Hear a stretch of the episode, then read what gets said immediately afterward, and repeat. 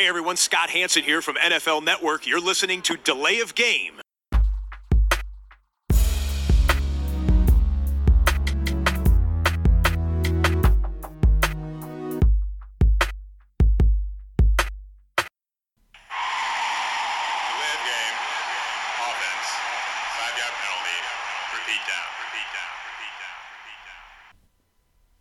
Keine Langeweile in der National Football League, auch in Woche 6 viel Spektakel und viel Drama.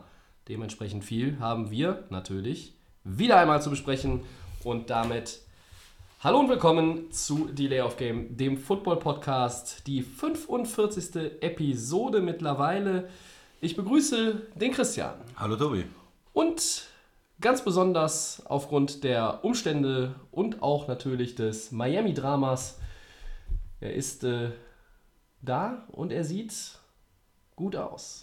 Den Max begrüßen wir. Hallo. Also, guck mal, das hast du bei mir noch nie gesagt. Ja, das mag sein. Wenn du möchtest, kann ich das ja nächste Woche machen. Nee, ist okay. Ja. Wobei, du siehst auch gut aus, weil die Packers haben ja auch gewonnen. Ja.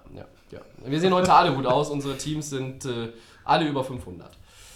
Manche sind sogar ungeschlagen. Wir erklären mal eben die Bierfrage. Ja. Ich habe einen Lübzer Grapefruit, sowas für die Ladies. Ja, ich trinke davon Poyala, das Kirk, ein Passion Fruit Blood Orange IPA. Ich glaube, es kommt aus Estland. Exotik wieder beim Tobi. Ich weiß jetzt gar nicht mehr. Christian, was hast du denn? Das Volksfestbier vom Schwabenbräu. Das klingt ja sehr bodenständig. Das klingt sehr bodenständig. Ich habe jetzt sogar geguckt, mein Bier ist aus Estland und dann... Max, du brauchst vielleicht noch einen Öffner, ne? Ja, das ist wirklich recht, danke. Wir haben in dieser Woche, beziehungsweise am vergangenen Wochenende nicht zusammengeguckt. Jeder so zu Hause für sich. Haben natürlich auch entsprechend unsere Beobachtungen gemacht, klar. Aber bevor wir auf Woche 6 im Sportlichen zurückblicken, sprechen wir erstmal unser Beileid aus an die Familie Allen und die ganze Organisation der Seattle Seahawks. Chairman Paul Allen ist einem Krebsleiden erlegen, der Mitbegründer von Microsoft im Alter von 65. Ja, hat viel für die Liga getan, entsprechend gewürdigt auch von Roger Goodell.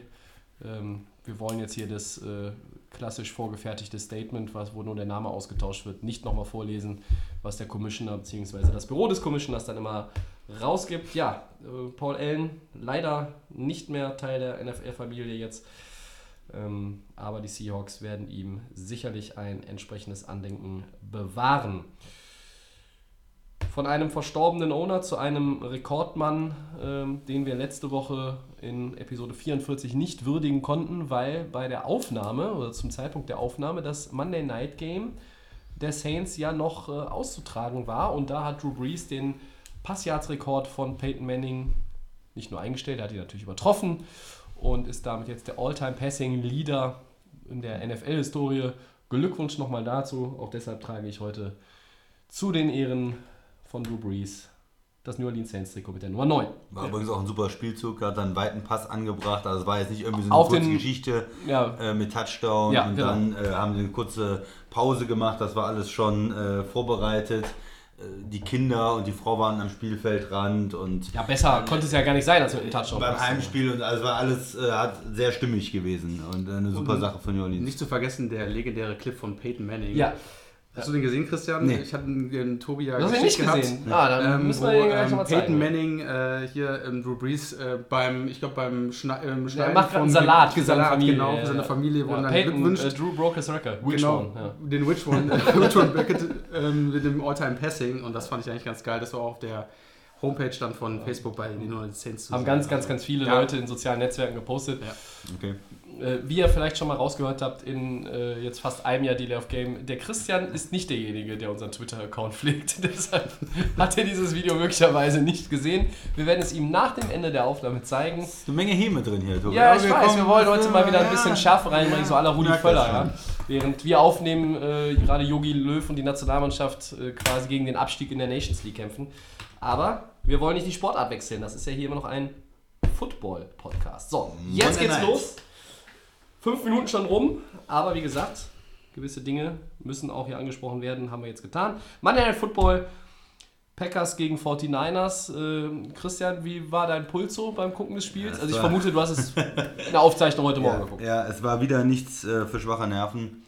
Es mal wieder in dieser Saison oder auch schon in den letzten Jahren gab es ja öfters Green Bay Spiele, die wirklich knapp waren, wo am Ende nochmal es hin und her ging und Rodgers irgendwie es geschafft hat, das Spiel zu gewinnen, und das fällt wieder in diese Kategorie Heimspiel gegen die 49ers, die mit einem Backup-Quarterback spielen, die auch nicht mehr viel zu gewinnen haben diese Saison, viele Verletzte haben, Running Back ja auch ein Thema da, und trotzdem halten die super dagegen, haben einen sehr, sehr guten Gameplan, machen ein sehr flexibles Laufspiel, bringen die Defense der Packers das ganze Spiel vor enorme Probleme, haben auch direkt einen Touchdown-Drive am Anfang, führen 7-0.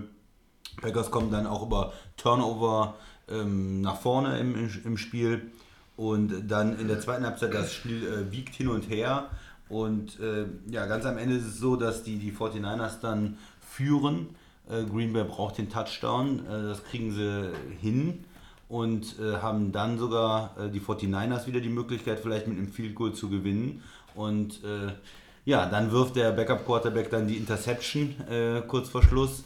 Es ist noch ein bisschen Zeit auf der Uhr, und Rodgers nutzt diese minimale Zeit dann optimal, findet die Receiver an der Seitenlinie mehrfach, die dann rausgehen können, Uhr wird wieder angehalten, und er schafft es dann, die Packers dann so weit nach vorne zu bringen, dass Crosby ein einfaches Field Goal hat, 27 Yards oder sowas, 29 Yards zum Sieg. Der Kicker, der letzte Woche 5-mal verschossen hat, ist diese Woche dann der Held, macht alle seine Field Goals, alle Extrapunkte und hat den Game Winner. Also so schnell kann es dann auch wieder gehen. In einer Woche der absolute Depp und diese Woche dann wieder der Held. Natürlich auch ein ganz wichtiger Sieg nach der Niederlage in Detroit für die Packers. Max, was hat dich jetzt mehr beeindruckt oder was ist für dich die Story aus diesem Spiel? Ist es tatsächlich Crosby mit dem Game Winner oder ist es Aaron Rodgers, der wie schon gegen Chicago in einem weiteren Heimspiel jetzt die Packers ja im Grunde genommen ja zweimal entscheidend über das Feld führt? Einmal zum Touchdown, der dann den Ausgleich bedeutet hat, und dann zum siegbringenden Field Goal. Ich fange mal da an, wo Beathard diese Interception geworfen hat, wo die 49ers eigentlich in der Position waren, wir können das Spiel jetzt für uns entscheiden. Ja. Ich weiß jetzt gar nicht, in welchem Versuch jetzt die 49ers in dem Moment gewesen sind. Ich weiß nicht, ob es dritter Versuch schon war. Klar, dann nochmal zu rennen oder zu versuchen. Der Pass war lange auf den Receiver, ich weiß gar nicht, wurde wahrscheinlich wieder Goodwin angespielt, ich bin mir nicht mehr so sicher. Ich glaube, es war ein Versuch. Ja. Der Pick war da. Dann, also für mich war es nicht zu begreifen, dass man einfach so das Spiel einfach so dann abgeben kann. Klar, ist dritter Versuch. Es war noch weit bis in Fico-Range, ist ganz klar. Aber dann kommt Green Bay auf den Platz. Und was wieder Rodgers hier wieder abliefert, ist einfach Wahnsinn. Selbst die Receiver, wie auf einmal dann, sie merken, sie müssen jetzt einfach alle Gas geben. Ne? Sie gehen dann wirklich auch raus. Ich glaube, es war 14 Sekunden, der Receiver fängt den Ball, geht nach außen, dann waren es 4. Dann war es Gott sei Dank auch für Crosby die Position, die er jetzt natürlich nicht verfehlen sollte. Ne? Es wurde auf jeden Fall. Aber es war mit deutlich mehr seine Komfortzone auch. Es war seine Komfortzone jedes Kickers. Also unter 40 Yards fühlt sich für einen Kicker, glaube ich, dann schon ganz anders an. Genau, also es war. So sollte Rodgers spielen, und dafür haben sie ihn bezahlt, dafür bringt er die Emotionen mit, die Fans lieben ihn. Es ist einfach einer der Quarterbacks in der NFL, der genau in dem Moment parat ist, der dann solche kurzfristigen Entscheidungen treffen kann, weil es war nicht mehr viel Zeit auf der Uhr. Und ich muss sagen, Aaron Rodgers mega gespielt, aber auch die Receiver. Ne? Da muss erstmal jeder dann parat stehen, auch diese Wege nach außen suchen, damit man die Uhr aufhalten kann, und dann das entscheidende Field Goal. 49ers haben es quasi so ein bisschen verschenkt, aber da waren die Packers dann einfach abgebrühter. Beim entscheidenden Drive wollen wir nicht verschweigen, unseren deutschen EQ, wie wir ihn gerne nennen, Sam Brown. Glaub, der hat den letzten Pass gefangen an der Seitenlinie, glaube ich. Einer der letzten, oder? Ja. Danach kommt nochmal Adams einmal. Adams war dann der letzte vor dem Field Goal. Da war es der vorletzte Pass, aber der war auch schon im Grunde genommen, das war der Pass, mit dem es ja in die machbare Field Goal Range ging. Und das war vielleicht ein ganz schwieriger Catch, nur um das zu sagen. Das ist dieses Gefühl, was Receiver, Quarterback entwickeln müssen, wenn die diesen Backshoulder-Pass spielen. Das heißt, du läufst mit dem Corner und weißt, der ist ab einer bestimmten Situation wird der quasi hinter dich geworfen, aber der ist dann für den Corner auch kaum zu verteidigen, weil der in den Rücken geworfen wird. Du hast dann den Körper zwischen dem Ball und dem Corner und kannst dann den Ball einfach zugreifen. Aber da muss das Timing absolut stimmen zwischen Receiver und Quarterback, sonst geht der irgendwo ins Gras, irgendwo ins Aus. Also das ist so eine Sache und er dreht sich genau im richtigen Moment um, nimmt den Ball, geht raus. Also das war für einen Receiver, für so einen jungen Mann extrem gut gespielt. Tobi, ja. Und man muss ja auch sagen, die Packers spielen ohne Allison, sie spielen ohne Cobb. Es ging ein bisschen mehr auch über Jimmy Graham, der hat jetzt mal auch mehr Targets gesehen, glaube ich, als in vielen Spielen zuvor. Aber dann geht Rodgers natürlich auch über die jungen Leute, über die unerfahrenen Leute. Da hat er keine Scheu, das ist immer wieder beeindruckend.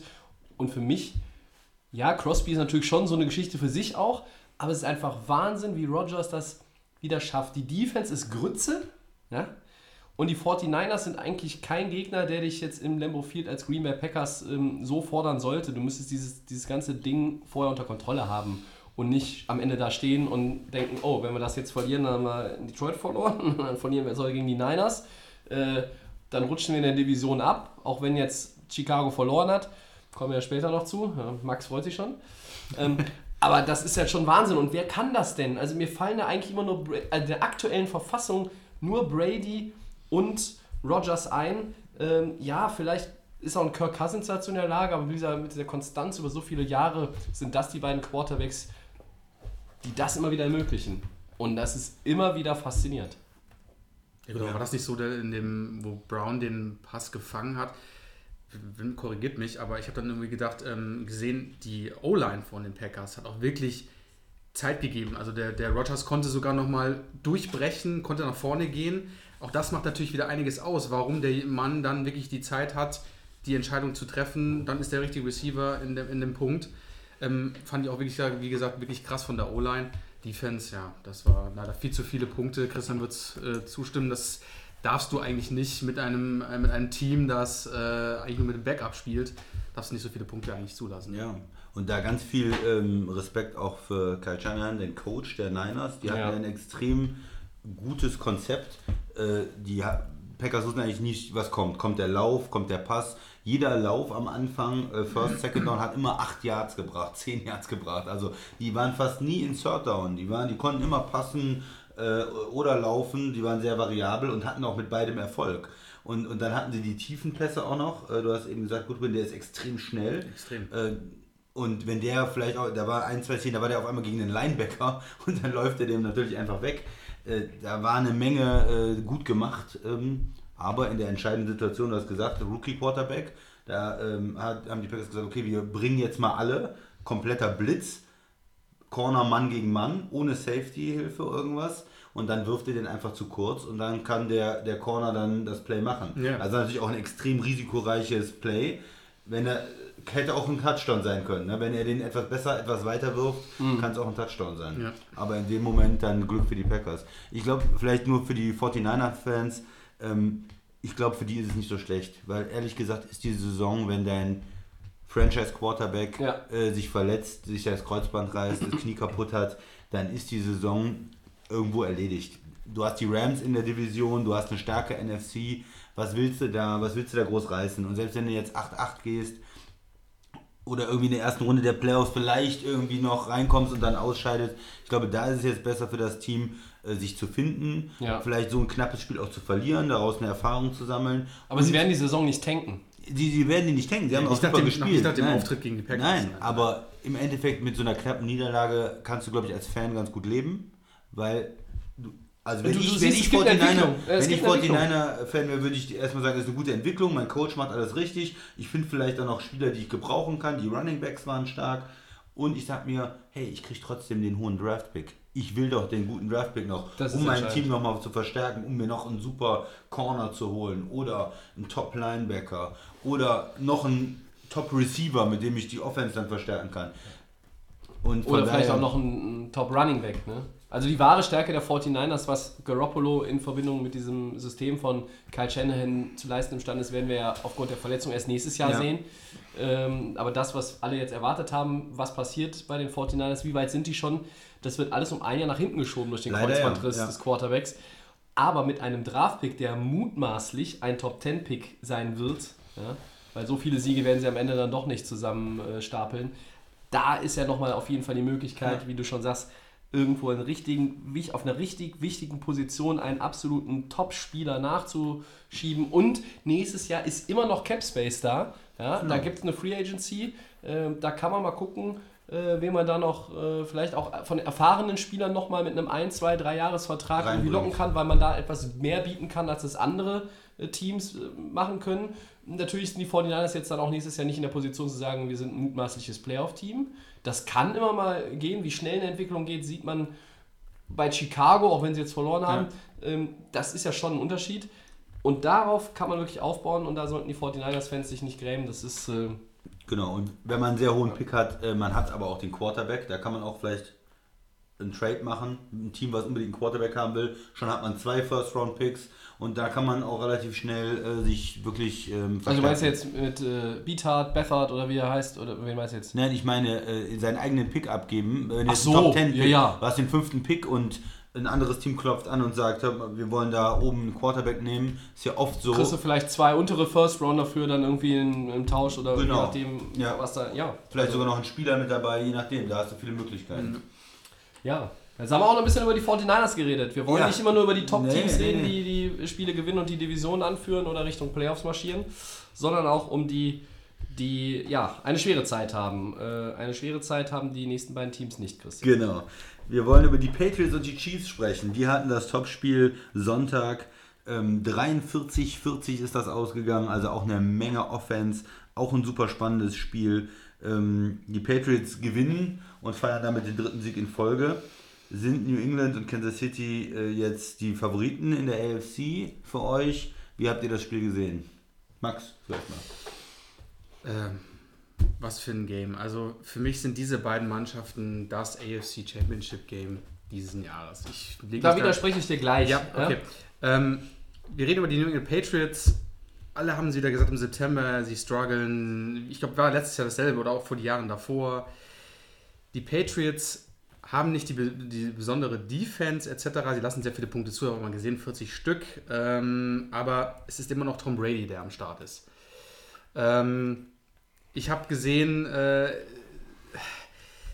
welches Team aktuell in der AFC, es sind viele, die nicht so ganz besonders sind. Also ich glaube, die Patriots sind trotzdem leider auch wieder ganz wieder weit vorne und ich sehe sie wirklich da auch wieder ganz klar im AFC Championship Game, weil es ist immer so, wir haben das die Jahre besprochen, wir haben einen kurzen Struggle, dann kommen sie wieder und ich glaube, das ist einfach so ein Push wieder gewesen für sie jetzt gerade auch gegen Kansas City. Du gewinnst zwar knapp, aber es ist ein Sieg. Und so könnte es vielleicht auch in den Playoffs sein. Anders Kansas City haben richtig Druck gemacht. Man sieht einfach... Erste Niederlage. Du siehst einfach, dass die Kansas City Chiefs bereit sind, bis nach Atlanta zu fahren. Also in der AFC wirklich mit das stärkste Team, wenn nicht sogar das stärkste im Moment. Mahomes wieder super, hat auch Picks gehabt, ganz klar. Du hast aber auch, wie gesagt, hier Kareem Hunt, Tyreek Hill, Travis Kelce, die haben ja auch nur gescored. Also Kareem Hunt ist gelaufen, Tyreek Hill 142 Yards, 3 Touchdowns. Unfassbar. Nun das Field Goal entscheidet dann quasi für den Sieg der Patriots. Aber es sind für mich im Moment die Favoriten AFC Championship Game ganz klar. Wie seht ihr, Tobi? Ja, die Patriots haben mit dem 3. Sieg in Folge jetzt erstmal bewiesen, dass sie jedes Team immer noch schlagen können. Da gab es vor 3 Wochen mal so ein bisschen Zweifel dran. Ich weiß jetzt gar nicht mehr, ob die bei uns überall auch so waren, aber wir haben oft gesagt, New England ist immer noch New England. Belichick und Brady. Wie ist die Chemie zwischen den beiden? Wir machen uns Sorgen, wenn sie das Miami-Spiel verloren haben. Ja, und das haben sie nicht. Ja. Das haben aber gesagt, wir haben gesagt, auf jeden Fall, dass sie das gewinnen. Ja. Ja, so und das ist natürlich ein Sieg, der erstmal eine Aussagekraft hat. Ich habe auch jetzt in den letzten Wochen immer gesagt, Patriots muss man immer auf dem Schirm haben. Ich glaube jetzt auch noch mehr als vorher, aber ich bin weit davon entfernt, das jetzt irgendwie schon als Rematch fürs AFC Championship Game im Januar, Mitte Januar zu buchen. A, haben wir noch ein bisschen Football zu spielen und B, habe ich noch so ein anderes Team auf der Rechnung, das, wenn alle gesund sind, und das ist noch möglich, weil einer der wichtigsten Verteidiger nicht out for season ist, sondern auf dem Weg ist, ranzukommen und wieder zu spielen. Das sind die LA Chargers. Wenn dann Bosa spielt und ein Ingram in Form ist und die Defense mit Hayward in der Secondary funktioniert, ist die Defense besser als der Chiefs, ist die Defense besser als der Patriots. Und die Offense, ja gut, weiß ich nicht. Aber die haben für mich den zweitbesten Running Back, den es aktuell in der Liga gibt, Melvin Gordon, Max, du sagst es auch gerne, Maschine. Ja? Natürlich. Ja? Ich glaube, der zweitbeste Running Back, der es im Moment in der Liga gibt. Ja. Ich glaube, es ist 3000. Also, muss ich ja noch sagen, wer der Beste ist? Oder? Ja, wen hast du denn da noch so? Es ist nicht... auf 1 ist Todd Gurley. Ach so, Gurley ist der Beste, ja. Mhm. Melvin Gordon ist aktuell für mich der zweitbeste Running Back der NFL. Und warst du nicht immer so ein großer Sieg-Fan? Dallas? Nein. Ja, Barkley, New York? Ja, nein. Die können ja knapp dahinter sein. Bell? Bell? Johnson, Arizona? Nein? Nee. Nein, das ist der zweitbeste. Das können wir auch noch nicht aufgetaucht. So wenig Liebe von Christian hier für Melvin Gordon, oder was? Ja. Es waren 3 Touchdowns. 3 Touchdowns, Career High. Das ist, was Phillip Rivers zu leisten imstande ist, muss ich nicht hinter dem von Patrick Mahomes und Tom Brady verstecken. Sicherlich ist Rivers jetzt nicht derjenige, der das in dieser Regelmäßigkeit und Präzision schon gemacht hat, wie Tom Brady irgendwie ein Spiel an sich reißt und das entscheiden. Er kann das, er hat es auch oft genug gemacht. Nochmal zurück zu dem Spiel zu kommen, also Chargers sind für mich so das Team momentan, was am nächsten an den beiden dran ist. Aber nur am nächsten. Am nächsten, ja, aber noch ist ja eine Menge Football zu spielen. Und richtig, wie gesagt, ich buche hier nicht Chiefs gegen Patriots oder andersrum in meinem Vorteil für New England für das AFC Championship Game. Freunde, das ist mir zu früh. Ich buche das. Ja, schön. Wir werden uns ja noch ein paar Mal sprechen im weiteren Verlauf der Saison. Ja? Ich buche es trotzdem. Und New England ist schlagbar. Kansas City hat eine Grützen-Defense, die von den Patriots ist nicht besser. Am Ende ist es vielleicht, ich meine, Jacksonvilles Defense sah jetzt am vergangenen Wochenende auch nicht so gut aus, ist auch weit vom letzten Jahr entfernt. Aber da ist natürlich die Offense der Patriots und der Chiefs im Vergleich zu den Jaguars 5-mal besser. So, also wo ist da hier, was ist entscheidend? Das, am Ende sagt man immer, du brauchst auch die einigermaßen gute Defense, um das Ding zu gewinnen. Patriots sind letztes Jahr durch die AFC-Playoffs marschiert und hatten auch keine gute Defense. So, die ist nicht besser geworden. Natürlich ist es aber trotzdem erstmal beeindruckend. Du hast gegen Kansas City gewonnen, hast denen die erste Niederlage zugefügt und nette Statistik am Rand. Quarterbacks, die 25 und jünger sind, sind jetzt in Foxborough in der Belichick-Brady-Ära 0-24. Also, Leute, werdet schnell erwachsen, bevor ihr nach Foxborough fahrt, sonst bleibt lieber zu Hause oder gebt den Staffelstab an den Backup-Quarterback. Ja, aber auch Respekt nochmal von mir an Kansas, Christian, glaube ich, haben sich da nie aufgegeben, sind immer dran geblieben, zurückgekommen, waren in Führung sogar noch am Ende im vierten Quarter zwischenzeitlich auch wieder und Tyreek Hill, Monsterspiel, Patrick Mahomes trotz 2 Interceptions auch wieder eigentlich ein gutes Spiel abgeliefert. Die machen nicht den Eindruck, als würden die irgendwo mal einbrechen, so offensmäßig. Nee, denke ich nicht. Die haben diese Art von Spiele, da wird es noch mehr davon geben für die Chiefs die Saison. Wir haben einfach eine überragende Offense, ein tolles Play-Calling, Quarterback, Receiver, da stimmt alles, Running Back, aber die Defense ist nicht gut und manchmal kann die ganz gut spielen. Die haben auch manchmal einen Tag, vor allen Dingen vielleicht zu Hause mit dem Publikum, wo sie besser spielen können als jetzt auch in New England. Aber gerade die Auswärtsspiele, die werden sie nur gewinnen können, wenn sie über 40 scoren oder sagen wir über 35, weil sie da auch eine Menge Punkte kassieren normalerweise. Und das war aber so ein typisches Chiefs-Patriots-Game, wie gesagt, ein Punt. Oft Highscoring in den letzten Jahren. Wer puntet, verliert sozusagen. Du musst immer scoren, du musst immer wieder möglichst Touchdowns holen, weil du weißt, du kannst den Gegner eigentlich nicht stoppen. Und dann ist es ein ganz knappes Spiel, vielleicht wer am Ende dann die letzten Möglichkeiten hat oder das Quäntchen Glück dann hat, der gewinnt. Ich finde es trotzdem für Kansas City ermutigend, weil sie haben auswärts gespielt, darf man nicht vergessen, mit einem jungen Quarterback. Der lernt jetzt noch in der Saison, werden vielleicht noch ein bisschen besser. Und eventuell, sie haben im Moment die bessere Bilanz, können sie auch ein Playoff-Spiel in Kansas City haben. Ich weiß, Andy Reid verliert da auch gerne mal in den Playoffs zu Hause, aber ich bin ja immer noch zumindest überzeugt von den Fans und vom Stadion, dass das vielleicht dann doch diesen kleinen Unterschied machen kann, als wenn man auswärts in London spielen muss, was immer extrem schwer ist. Aber dafür haben sie es ja ganz gut hingekriegt, ne? Ja. Ist immer schwer zu spielen in Foxborough. Max, vielleicht nochmal mit Blick auf die Patriots. Sonny Michel ist der Kandidat von Offensive Rookie of the Year. Also die Patriots scheinen ja jetzt wirklich einen richtig guten Running Back mal wieder zu haben. Also ihr habt jetzt 3. Der letzte, der so in Erscheinung getreten war, oder der einzige im letzten Jahr war eigentlich Garrett Blunt. Sonst muss man schon ein bisschen weiter zurückkramen. 106 Yards waren es, glaube ich, wieder ein Touchdown. Also er hat jetzt die letzten 3 Spiele, glaube ich, über 100 Yards nochmal gehabt. Ja. Ich glaube Receiving und Rushing. haben noch James White, der ja irgendwie so im Background das noch macht. Also es kann gut sein. Man muss ja immer noch ein paar Spiele, würde ich mal sagen, abwarten. Aber der ist on fire, der Rookie. Ja, ich würde es mal umgekehrt sagen. In den ersten paar Spielen waren sie extrem unzufrieden, glaube ich, mit ihm. Da hat Brady mal ein paar Kommentare gebracht, auch so die Fans, was man gehört hat. In New England, die haben schon gesagt, Mensch, ein First-Round-Running-Back und der kommt nicht so richtig aus dem Quark und der sieht nicht wirklich gut aus. Jetzt in den letzten Spielen hat er sich aber da war dein entwickelt. Team doch auch scheiße. Du warst 1-2. Ja. Aber es war, glaube ich, der war doch, glaube ich, auch im College, glaube ich, so mit einer, der den Rushing-Yard-Rekord, glaube ich, auf seiner Uni gemacht hat. Habe ich jetzt nur so im Rande gehört, glaube ich. Georgia, genau. Gewesen, ja. Ich glaube, der Junge hat sehr viel Talent. Wenn er wirklich die nächsten Wochen so spielt, haben die Patriots auch wieder in der Offense natürlich eine starke Waffe, was natürlich immer wichtig ist. Ne? Ich glaube, das ist der zweitbeste Running Back der Liga schon, Tobi, vielleicht. Jetzt geht's aber, ja. Wer ist denn die 1 bei dir? Ezekiel Elliott? David Johnson, ja. Oder einer von den Einbeinigen da in Gelb und Grün. Eddie Lacy. Ja, okay. Ja, schäbig. So. Ja, also, Entschuldigung, Max, ja, alles gut. Michel muss jetzt einfach zeigen, dass er dir den Startingplatz verdient hat. Aber er ist on fire, du hast es richtig gesagt. Ja, ist heiß. Jetzt kommen die, korrigiert mich, wen haben sie jetzt auf dem Schirm? Die Bears kommen jetzt zu den, die Bears spielen jetzt gegen die Patriots. Ja.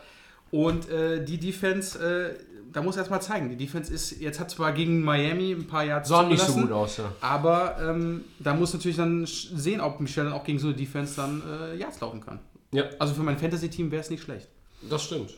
Ich habe in einer anderen Liga mit den Kumpels aus den USA Sonny Michel aufgestellt und Tyreek Hill, habe ich mich in dem Spiel natürlich auch massiv gefreut. Sehr gut, ja. Ich hatte irgendwie 17 Punkte oder sowas. Michel. Ja, war ordentlich. War wieder sehr gut, ja. Max, take us away to the next headline, please. Es gibt noch ein Team in der NFL, das ist ungeschlagen.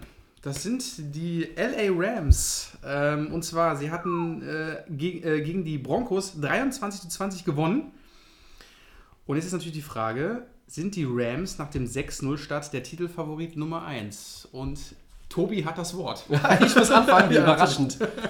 Ja, in der letzten Woche habe ich hier gesessen mit dem Christian. Da hat der Christian so ein bisschen mich gefordert. Ich sollte jetzt mit den Rams nicht so kleinreden nach dem 5-0-Start.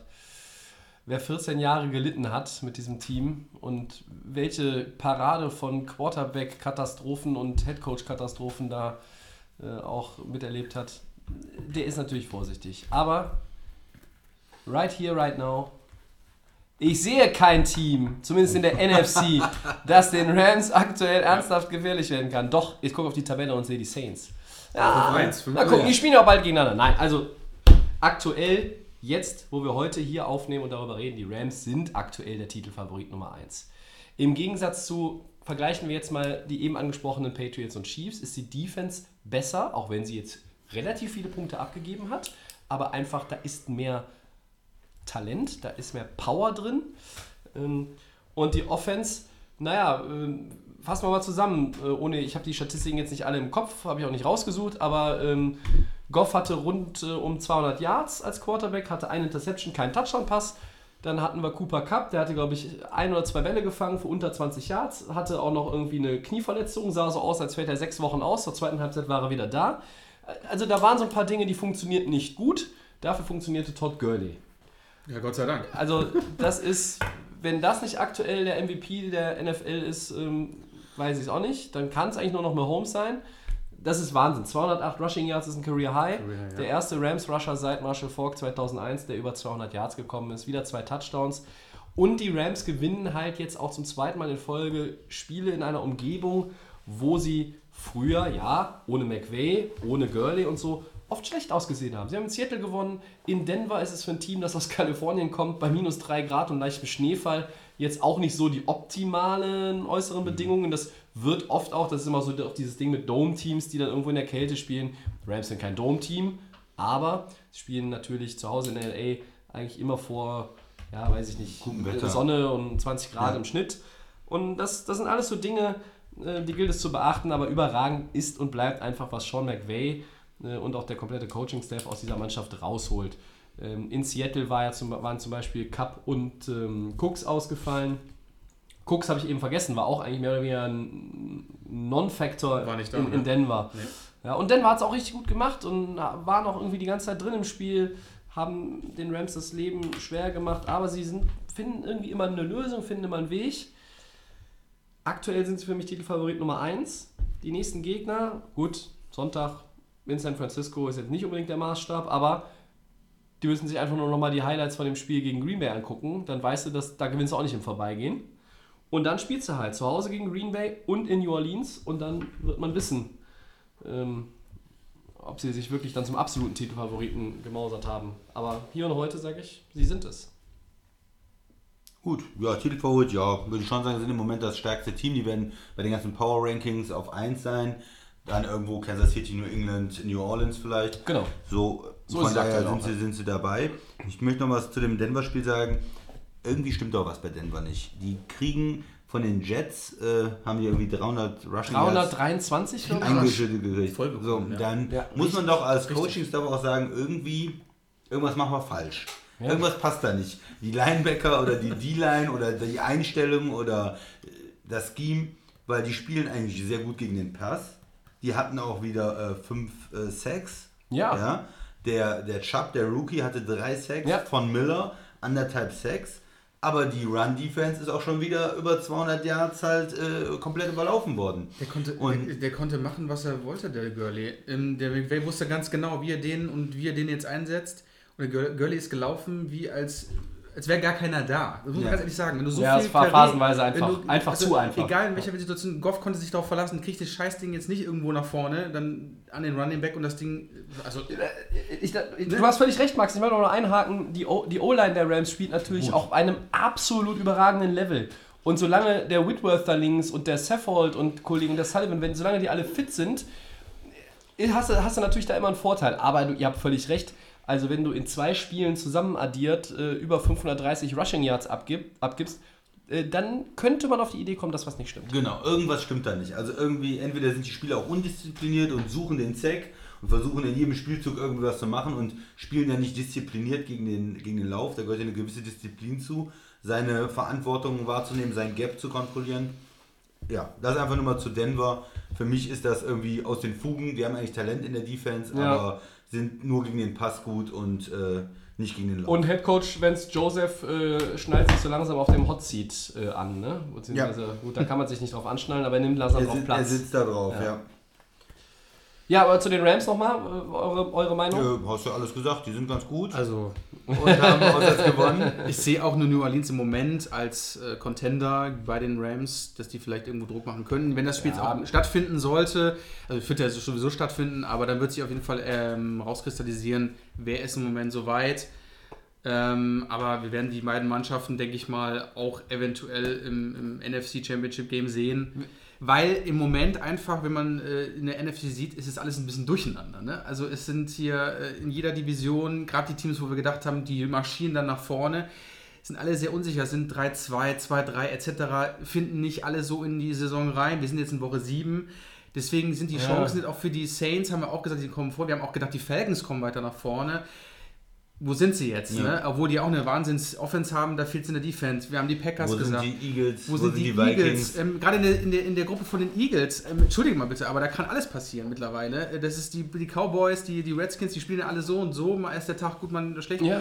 Im Moment sehe ich wirklich nur die Saints und die Rams, aber dann schon wieder deutlich weiter vorne, weil sie einfach konstant gut spielen und haben einfach diesen Wahnsinns-Running-Back.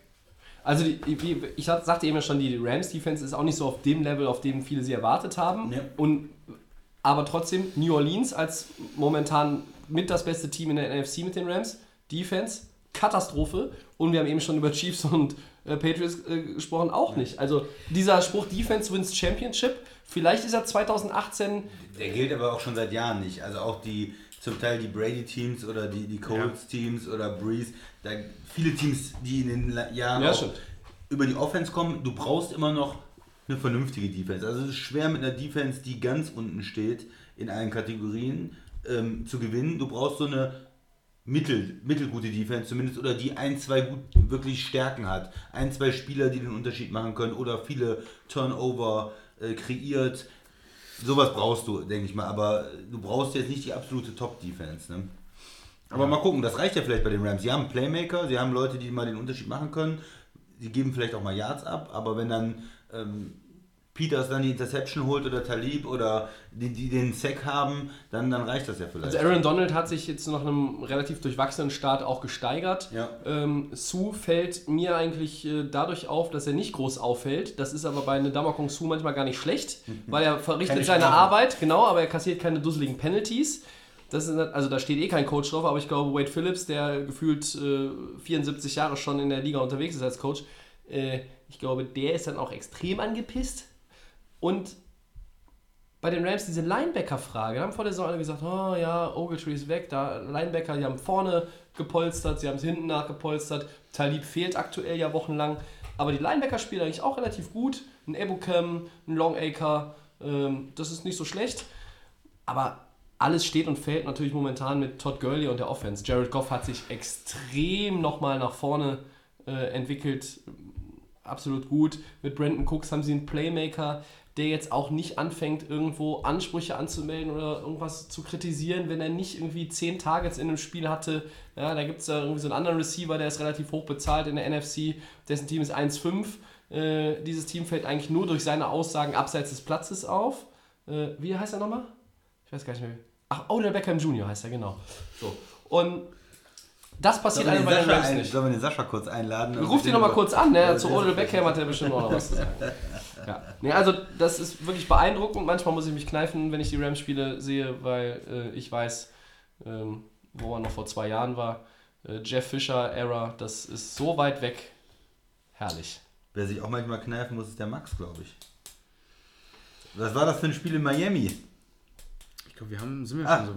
Wir können ja Miami gerne vorziehen. Ja, die Überleitung war so schön. Ja, ich dachte, wir machen die Dolphins. Nee, ja, wir machen die Dolphins. Okay. Wir machen die Dolphins. 31-28 gegen die Bears gewonnen. Overtime. Ja. Also erstmal war ich geschockt, als ich gehört habe, wer der Starter, der neue Quarterback sein wird an dem Sonntag. Es ist offiziell Brocktober. Genau.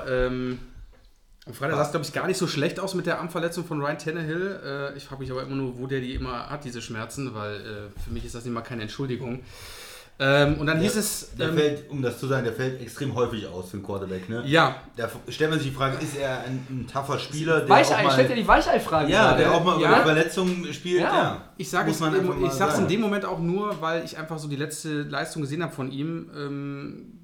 War einfach... Am Anfang der Saison, okay, wir haben den Hype gehabt, 3-0, dann wurde man wieder auf die Realität bei den Patriots runtergeholt. Da sah er schon nicht so besonders aus. Ich habe so ein bisschen so das Gefühl, so eine Armschulter, es ist mal gerade, ich muss mal kurz eine Pause machen. Ihr wisst vielleicht, was ich meine. Ja. Dann ist der Backup gestartet. Ich möchte ja nur mal eine Lanze brechen für so Spieler wie Eli Manning oder Phil Rivers oder auch jetzt Rodgers oder so, diese Quarterbacks, die spielen, die haben Saisons über Saisons spielen durch die Schmerzen. Spielen mit Schmerzen, spielen mit einer Knieverletzung, spielen mit irgendwelchen Verletzungen. Auch ein Brady ist ja so jemanden, klar, die haben auch mal Verletzungen, wo sie nicht spielen können, wenn du Schlüsselbein gebrochen hast oder Knie kaputt. So, aber bei Mr. Tannehill fällt mir das extrem häufig auf, dass er so kleinere Verletzungen hat und dann ausfällt. Ne? Also ich verstehe auch die Einstellung nicht, weil du bist echt der Franchise-Quarterback seit 2012, du hast jetzt mehrere Saisons ausgesetzt, gerade nur durch so eine Schulterverletzung, Andrew Luck spielt, klar, das war eine andere Situation, Aaron Rodgers, da tut es mal ein bisschen weh, aber dann geht man einfach auf den Platz und ist einfach der Leader dieses Teams und das fehlt einfach in Miami seit Jahren mittlerweile schon. Dann kommt natürlich der Mann auf den Platz, wo ich gedacht habe, ich habe dann auch wirklich, an dem Sonntag ging es mir ja eh nicht so gut, habe ich dann irgendwie die Hände über den Kopf zusammengeschlagen, das hat dann alles noch gepasst und habe gedacht, dass die wirklich mit Brock Osweiler gehen. Aber wen würdest du denn lieber sehen? Wer ist denn der Dritte? Das ist David Fales, ist das. Nee, das ist nicht David Fales, das ist Bryce Petty. Das ist also auch nicht viel besser. Aber würdest du denn lieber sehen als Brock Osweiler? Aber nochmal zur Erklärung, Brock Osweiler hat auch extrem schlecht gespielt in den letzten Jahren, oder? Ja, natürlich. Also natürlich. Im Moment, dass er eigentlich noch einen Vertrag in der Liga hat. Ich saß vor dem Fernseher und habe gesagt, okay, das wird die... ich hatte nur die Kommentare auch gelesen, die bei dem zum Spiel gekommen sind, auch in den Social Medias. Hat Leute geschrieben, gut, dass ich bei meinem Fantasy die Bears aufgestellt habe. Ich habe sie ja auch selbst aufgestellt, weil ich gedacht habe, okay, wenn das jetzt passiert, dann würden die Bears Defense, wird Brock Osweiler komplett rasieren. Dem war es aber nicht so. Ja. Brock Osweiler hat tatsächlich sein Career High gespielt. Ja. Er hat 3 Touchdowns, 380 Yards. Er hat zwar 2 Picks gehabt, aber ich habe gedacht, ich bin hier im anderen Film. Also es hat wirklich funktioniert. Das Run-Game hat funktioniert. Frank Gore war relativ stark dieses Mal gegen diese Bears-Defense. Also die hatte sonst keinen besonders guten Tag hatte, die, wie wir eben schon mal haben anklingen lassen. Die waren, was man von den Tagen davor gesehen hat, von den Spielwochen, waren die ja unglaublich stark. Khalil Mack, ne? Also unaufhaltsam. Ja, vielleicht die beste Defense der Liga über die ersten Wochen. Richtig, ja. Und, aber was auch die O-Line der Dolphins geschafft hat, da kam der Left Tackle wieder, der Tansil kam wieder, diese Lücke konnte man wieder schließen, hat dann wirklich deutlich die Defense auf Rückhalt, also konnte wirklich die Defense aufhalten, dass auch Osweiler die Chancen hatte, den Ball nach vorne zu bringen, die Receiver.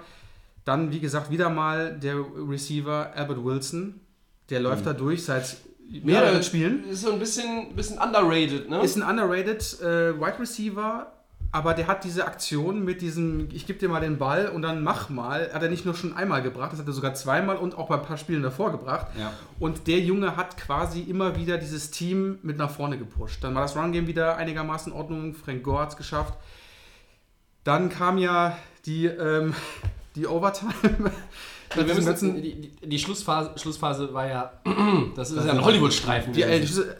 Wo dann einfach der strugglende Kenyan Drake die Chance hatte, das Ding jetzt zu machen, kriegt den Ball, Osweiler täuscht an, Drake hat es und lässt ihn aus welchem Grund auch immer, ich weiß nicht, habt ihr bestimmt auch die Dinge gesehen, ja. Ich weiß nicht, was er da gemacht hat, aber er hatte keine Lust auf den Ball, habe ich nur so gesagt, ist so weggefallen und dann habe ich mir gedacht, das ist jetzt das Ende. Fumble an der Halbjahrlinie. Ich glaube, der war schon Millimeter drin. Und Kenyan Drake geht vom Platz und ich glaube, er hat erstmal in sein Handtuch geheult, wenn ich das so richtig verstanden habe. Dann kam in den Rasen gebissen und hat, glaube ich, alle Götter angebetet, die es nur gehen konnte. Dann kamen die Bears leider unfassbar nah wieder an dieses. Ich habe es nur noch gesehen, Trubisky trifft. Allen Robinson war ja gut. Dann war auch Tyler Gabriel wieder. Auch Fans von Chicago und eigentlich auch wieder ein gutes Spiel war wirklich gut. Kann man nicht sagen. Ne? Und auch hier Running Back Tariq Cohen. Ja. Unfassbar. Also der junge kleine Kerl, was der da wieder gelaufen ist. Und dann haben die Bears die Chance.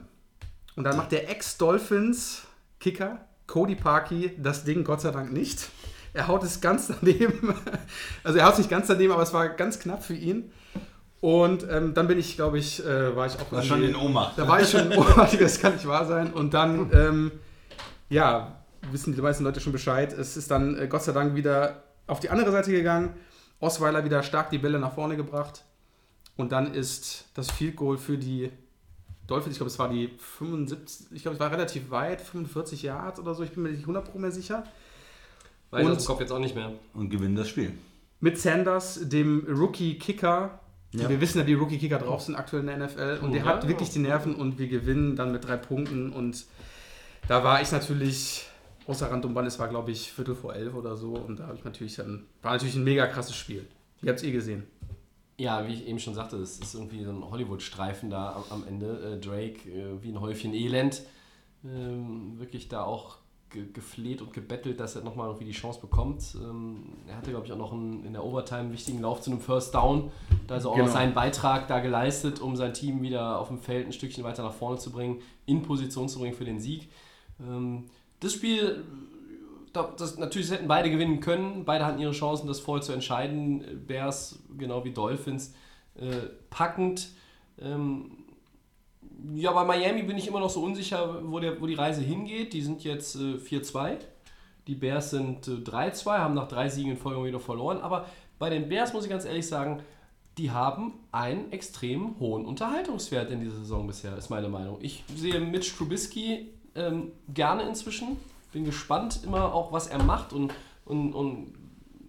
was die Offense der Bears, wie die da strukturiert ist. Letztes Jahr, wenn Trubisky am Ball war, habe ich lieber umgeschaltet.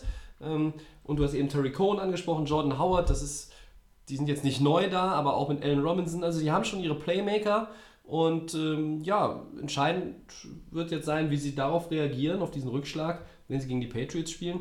Und Miami, du bist 4-2 in der Division, bist hinter den Patriots in Schlagdistanz, alles gut. Gerade bei den Bears muss man auch sagen, die Dolphins haben wirklich viele Fehler auch in der Defense gemacht. Es waren viel zu oft die Receiver der Bears frei. Trubisky hat super ausgenutzt, hat weite Pässe gemacht. Dann war wieder Gabriel frei, Touchdown, wieder der Wechsel.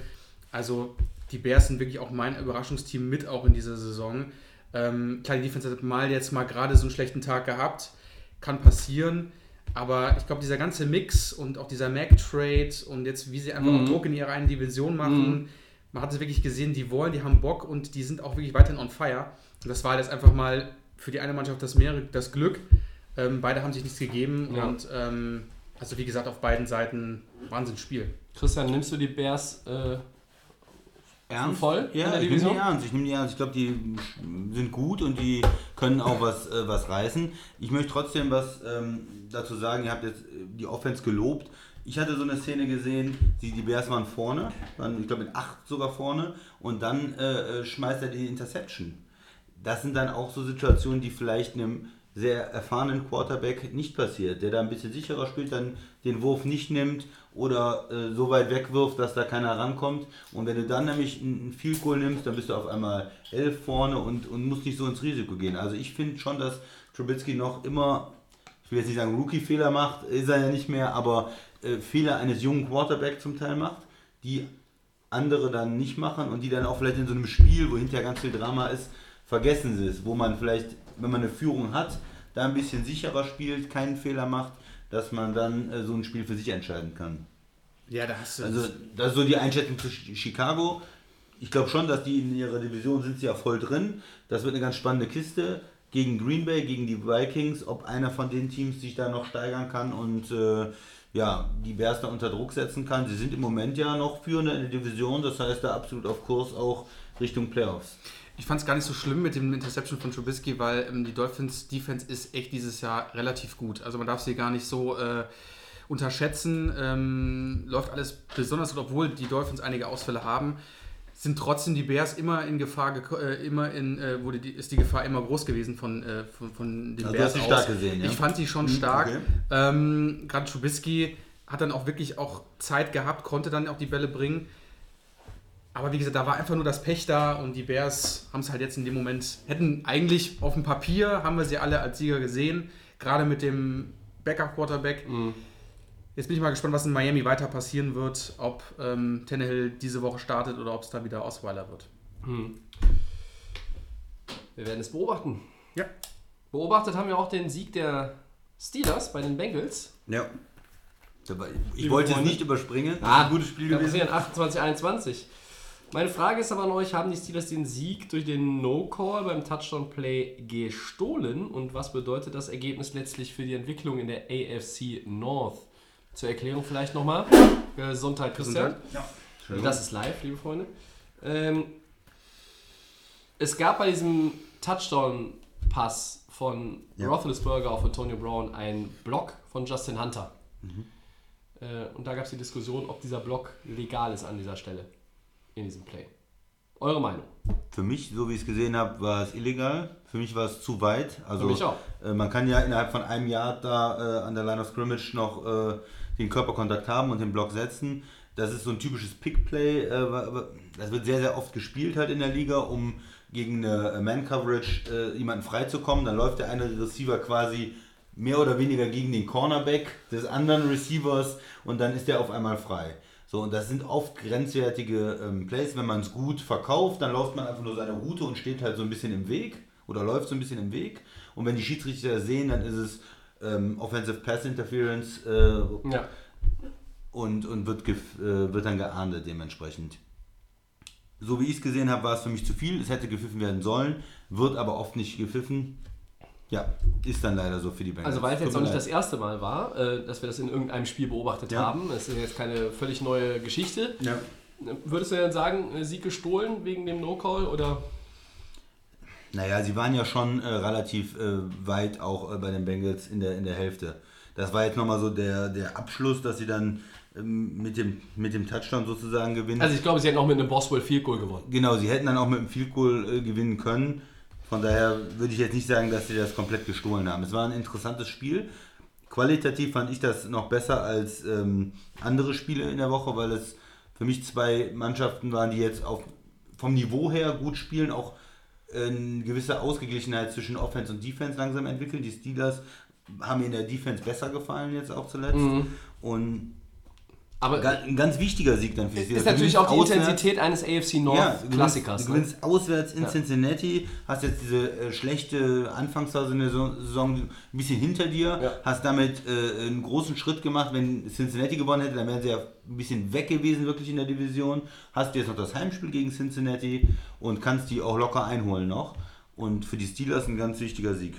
Max, hast du Probleme mit dem No-Call bei dem Touchdown-Play? Also...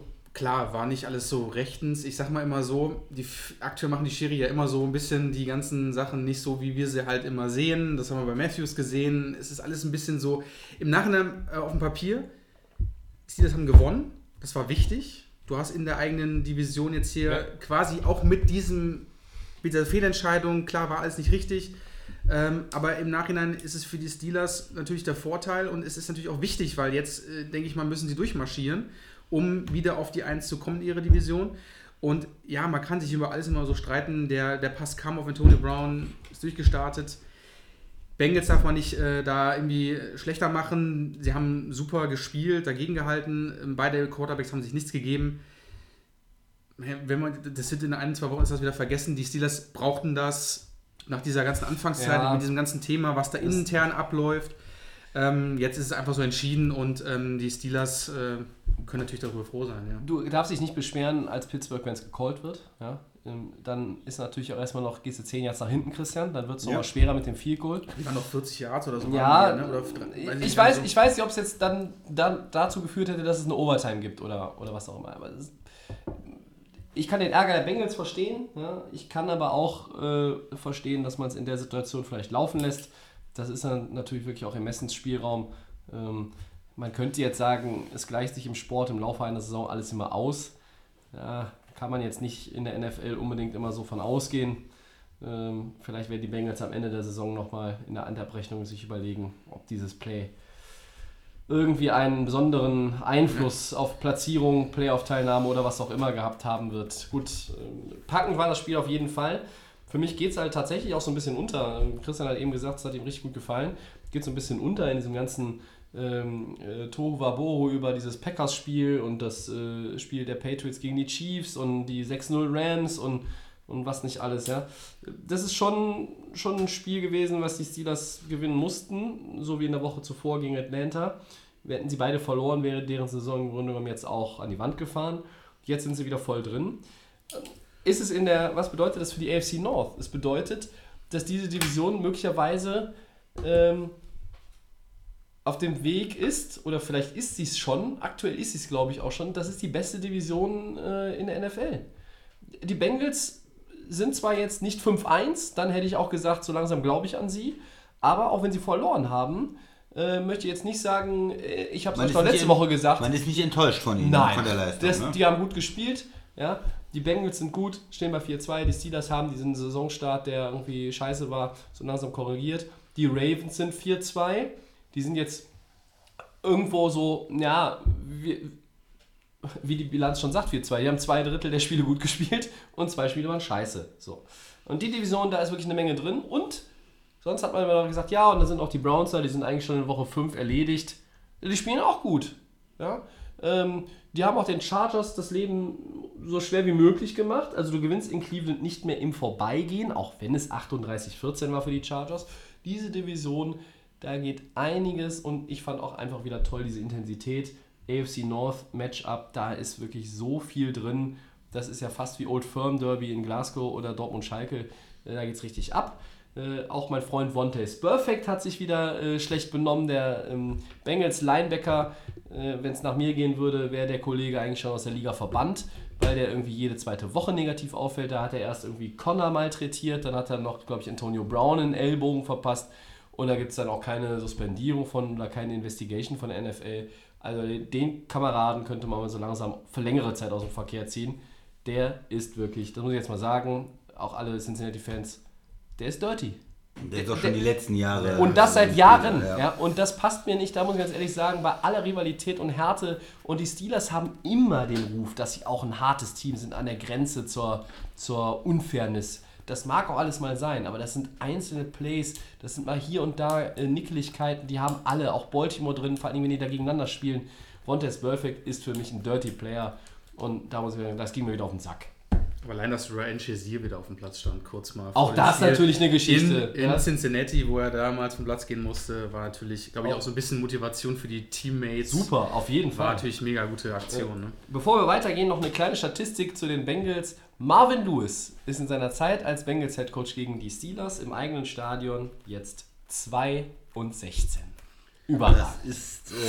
Das ist wirklich überragend. Ja? Big Ben ist 14-2 im Paul Brown Stadium. Da bleibt ihm die Luft weg. Ja, dann machen wir weiter. 6. Spiel der Saison, Vikings. Entschuldigung, sind wir immer noch in Woche 6? Wir sind immer noch Woche 6. Alter Schwede. Vielleicht willst du den Podcast teilen. Ja. Ja. Vielleicht splitten wir den tatsächlich und laden 2 Folgen hoch. Und zwar sprechen wir über den Vikings Wide Receiver Adam Thielen. Nie gehört. Er erzielt zum 6. Mal mehr als 100 Receiving Yards. Ach der? Ja, doch. Schon bei den Vikings. Ja. Ist der aktuell der beste Wide Receiver der NFL? Christian. Nein. Ich finde es schön, dass der Christian anfangen darf. Die Antwort ist ich wusste nein, auch, dass er Nein sagt. Nein, nein und nochmal nein. Ich lese euch jetzt mal was vor.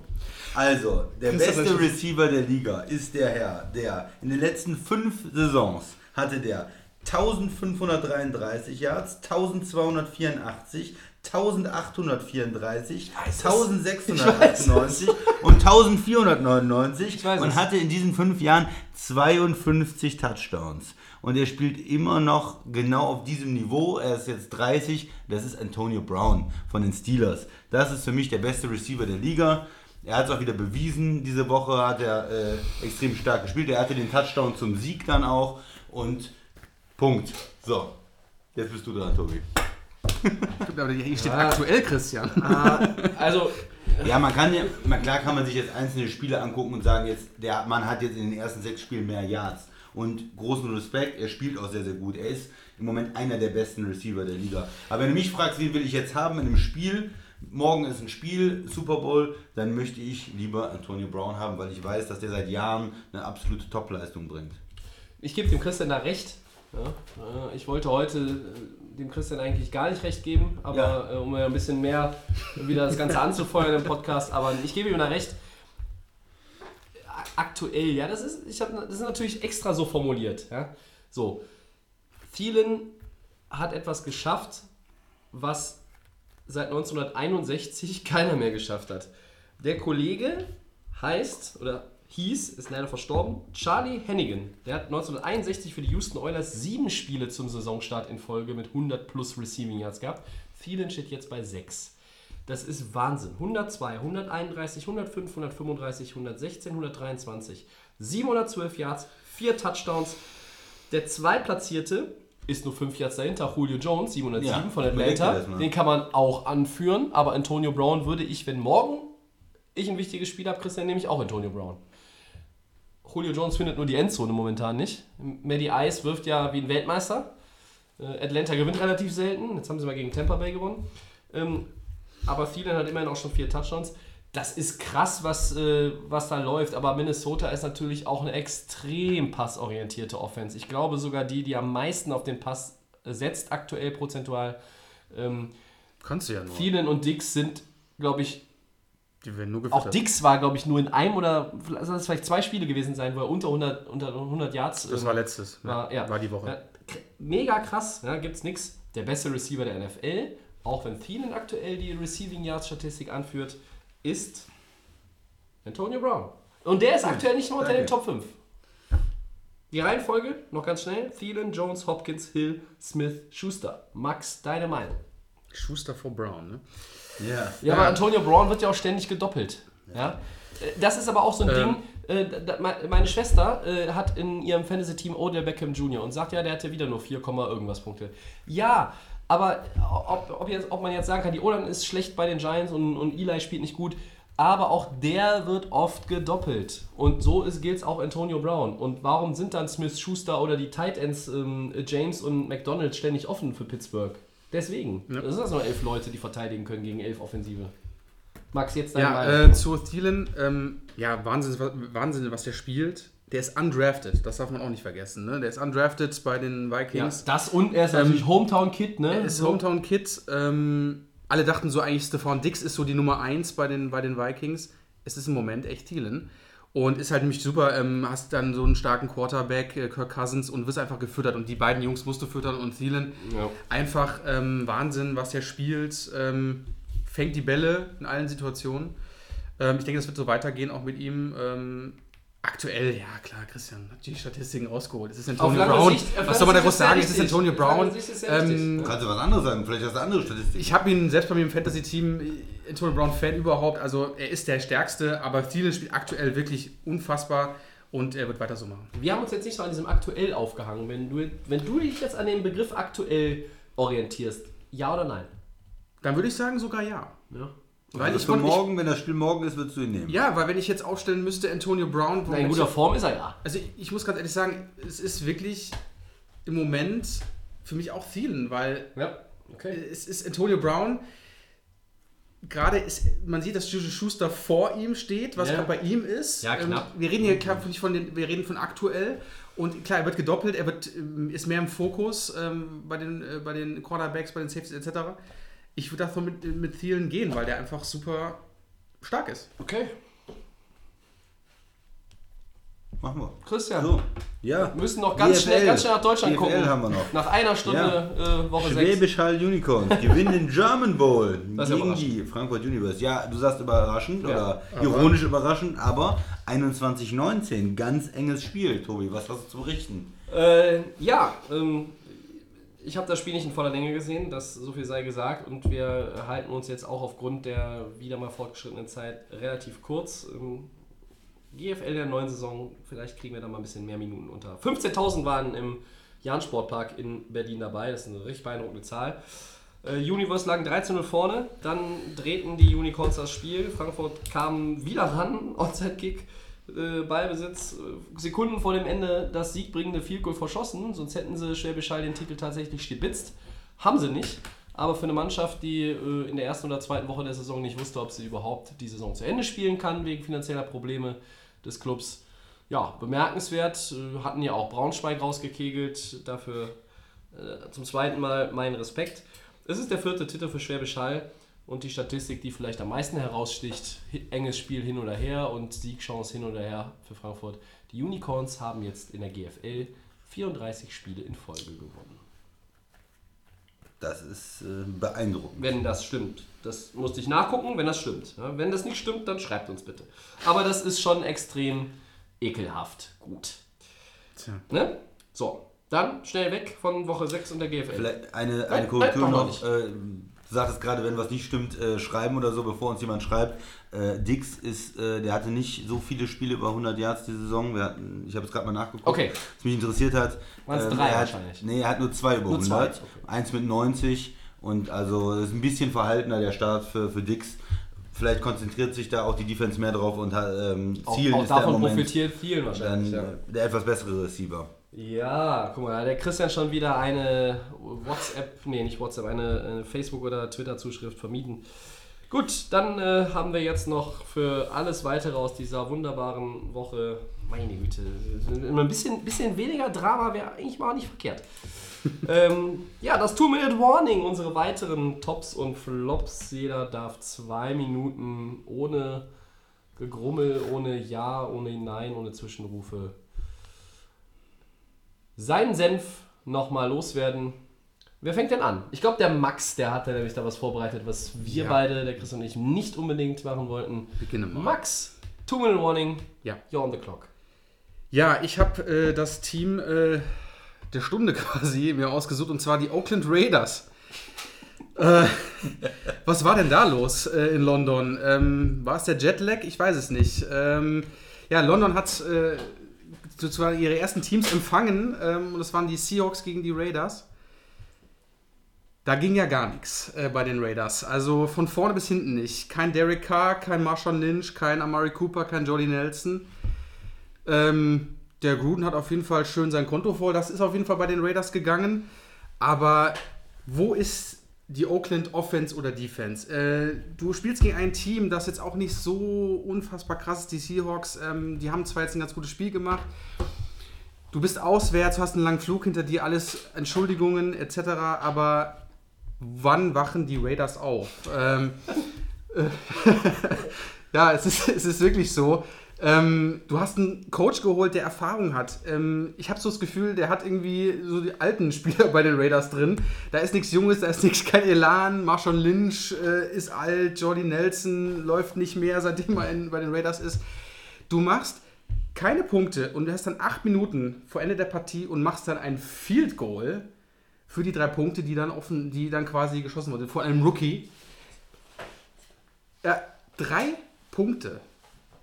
Liebe Raiders-Fans, auch hier in Deutschland, ihr müsst selber jetzt eigentlich, also die Raiders-Zeit ist, glaube ich, vorbei, da muss vieles passieren. Jetzt auch in der neuen Saison, da kommt die Saison, die Raiders sind kein Playoff-Team, die sind gar kein Team dieses Jahr. Die werden weiterhin wahrscheinlich, wenn sie Pech haben, vielleicht nur 2 Siege holen, wenn nicht mal 3. Die ganze Offense, Defense, die musst du komplett umschmeißen, du musst die alten Leute rausholen, Junge jetzt holen in Zukunft, und die Raiders, mein Highlight zu diesem Spieltag, Katastrophe. Lowlight. Lowlight statt Highlight. Ja, der Max, was soll man dazu noch sagen? Da kann man nichts mehr sagen dazu. Das ist tatsächlich krass, aber es ist schön, dass wir jetzt im 2-Minute-Warning auch das London-Game schon mal noch untergebracht haben. Christian, 2 Minutes, you're on the clock. Ja, ich möchte auch über Sachen reden, die mich ein bisschen enttäuscht haben, die... wo man einfach sich auch fragt, was machen die General Managers da, was macht der Coach, weiß der nicht, wo die Probleme im Team liegen. Die Giants, nehme ich mal als erstes, über die haben wir heute noch nicht gesprochen. Wir haben ja öfters schon mal gesagt, die O-Line, da passt es irgendwo nicht. 4 Sacks und 13 Hits gegen Eli. Ja, das ist ein alter Quarterback, den kannst du da nicht so...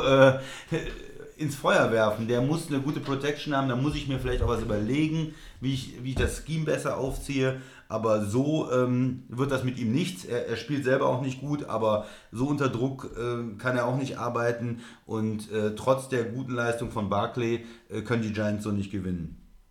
Die zweite Sache, was mir aufgefallen ist, Houston, selbes Problem, Watson, du hast einen Quarterback, der kommt zurück von einer schweren Verletzung, ist ein junger Mann, 7 Sacks gegen Watson, er wirft 2 Picks, 3 Fumbles, da stimmt was nicht mit der Protection. Houston hat nichts in die O-Line investiert vor der Saison und sie zahlen jetzt den Preis wirklich dafür. Also das sind Performances, Leistungen, die mir extrem negativ aufgefallen sind.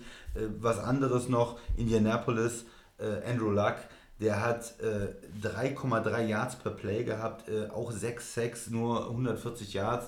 Da war auch irgendwie der Wurm drin bei den Colts, was ich gesehen habe. Also das ist auch keine starke Leistung. Und zuletzt vielleicht, ich hoffe, ich nehme dir jetzt nicht weg, Tobi, aber Jacksonville. Ja, das war für mich auch eine absolute Frechheit, was die spielen. Die leben normalerweise von ihrer Defense. Die haben die Namen in der Defense, spielen gegen Dallas, eine beschränkte Mannschaft, die bis jetzt in der Saison nicht viel geleistet hat, und kassieren da Punkte ohne Ende, und so kann man als Jacksonville auch in der AFC nichts reißen. Also so wird das mit dem Championship-Game nichts. Sehr gut. Im Gegensatz zu vor 2 Wochen, bei beiden diese Rede gehört. Sehr gut, sehr gut, sehr gut, sehr gut. Sehr wir geben gut, uns Mühe. Gut. So. Wer gibt mir den Einsatz? Ja, mache ich gerne. Gute Themen. Ja, meine 2 Minuten laufen. Christian, ich muss dir jetzt bei Andrew Luck nochmal widersprechen.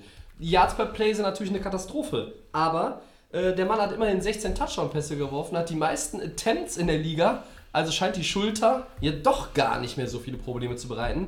Sie reiten ihn wirklich bis zum Äußersten da jetzt auch in der Offense.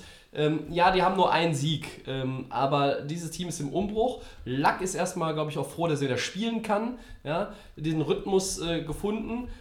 Ja, er hat auch 8 Interceptions, die Colts sind 1-5, aber er hat wieder ohne T.Y. Hilton gespielt, Jack Doyle ist ständig verletzt, der Tyner, das heißt eigentlich die zuverlässigen, erfahrenen Passempfänger, die sind nicht da, und er macht noch das Beste draus. Ja? Und dann auf der anderen Seite in dem Spiel standen die New York Jets, die auch 42-34 gewonnen haben, und hier passiert etwas, liebe Freunde von Delay of Game, ich hätte nicht gedacht, dass ich das dieses Jahr mal tue. Es gibt ein Lob von mir für einen der Kicker. Sein Name Jason Myers. 7 von 7 Field Goals, insgesamt 24 Punkte gemacht. Lasst mich eben nachrechnen. 21 plus 3, 3 extra Punkte hat er auch noch gemacht. 24 Punkte.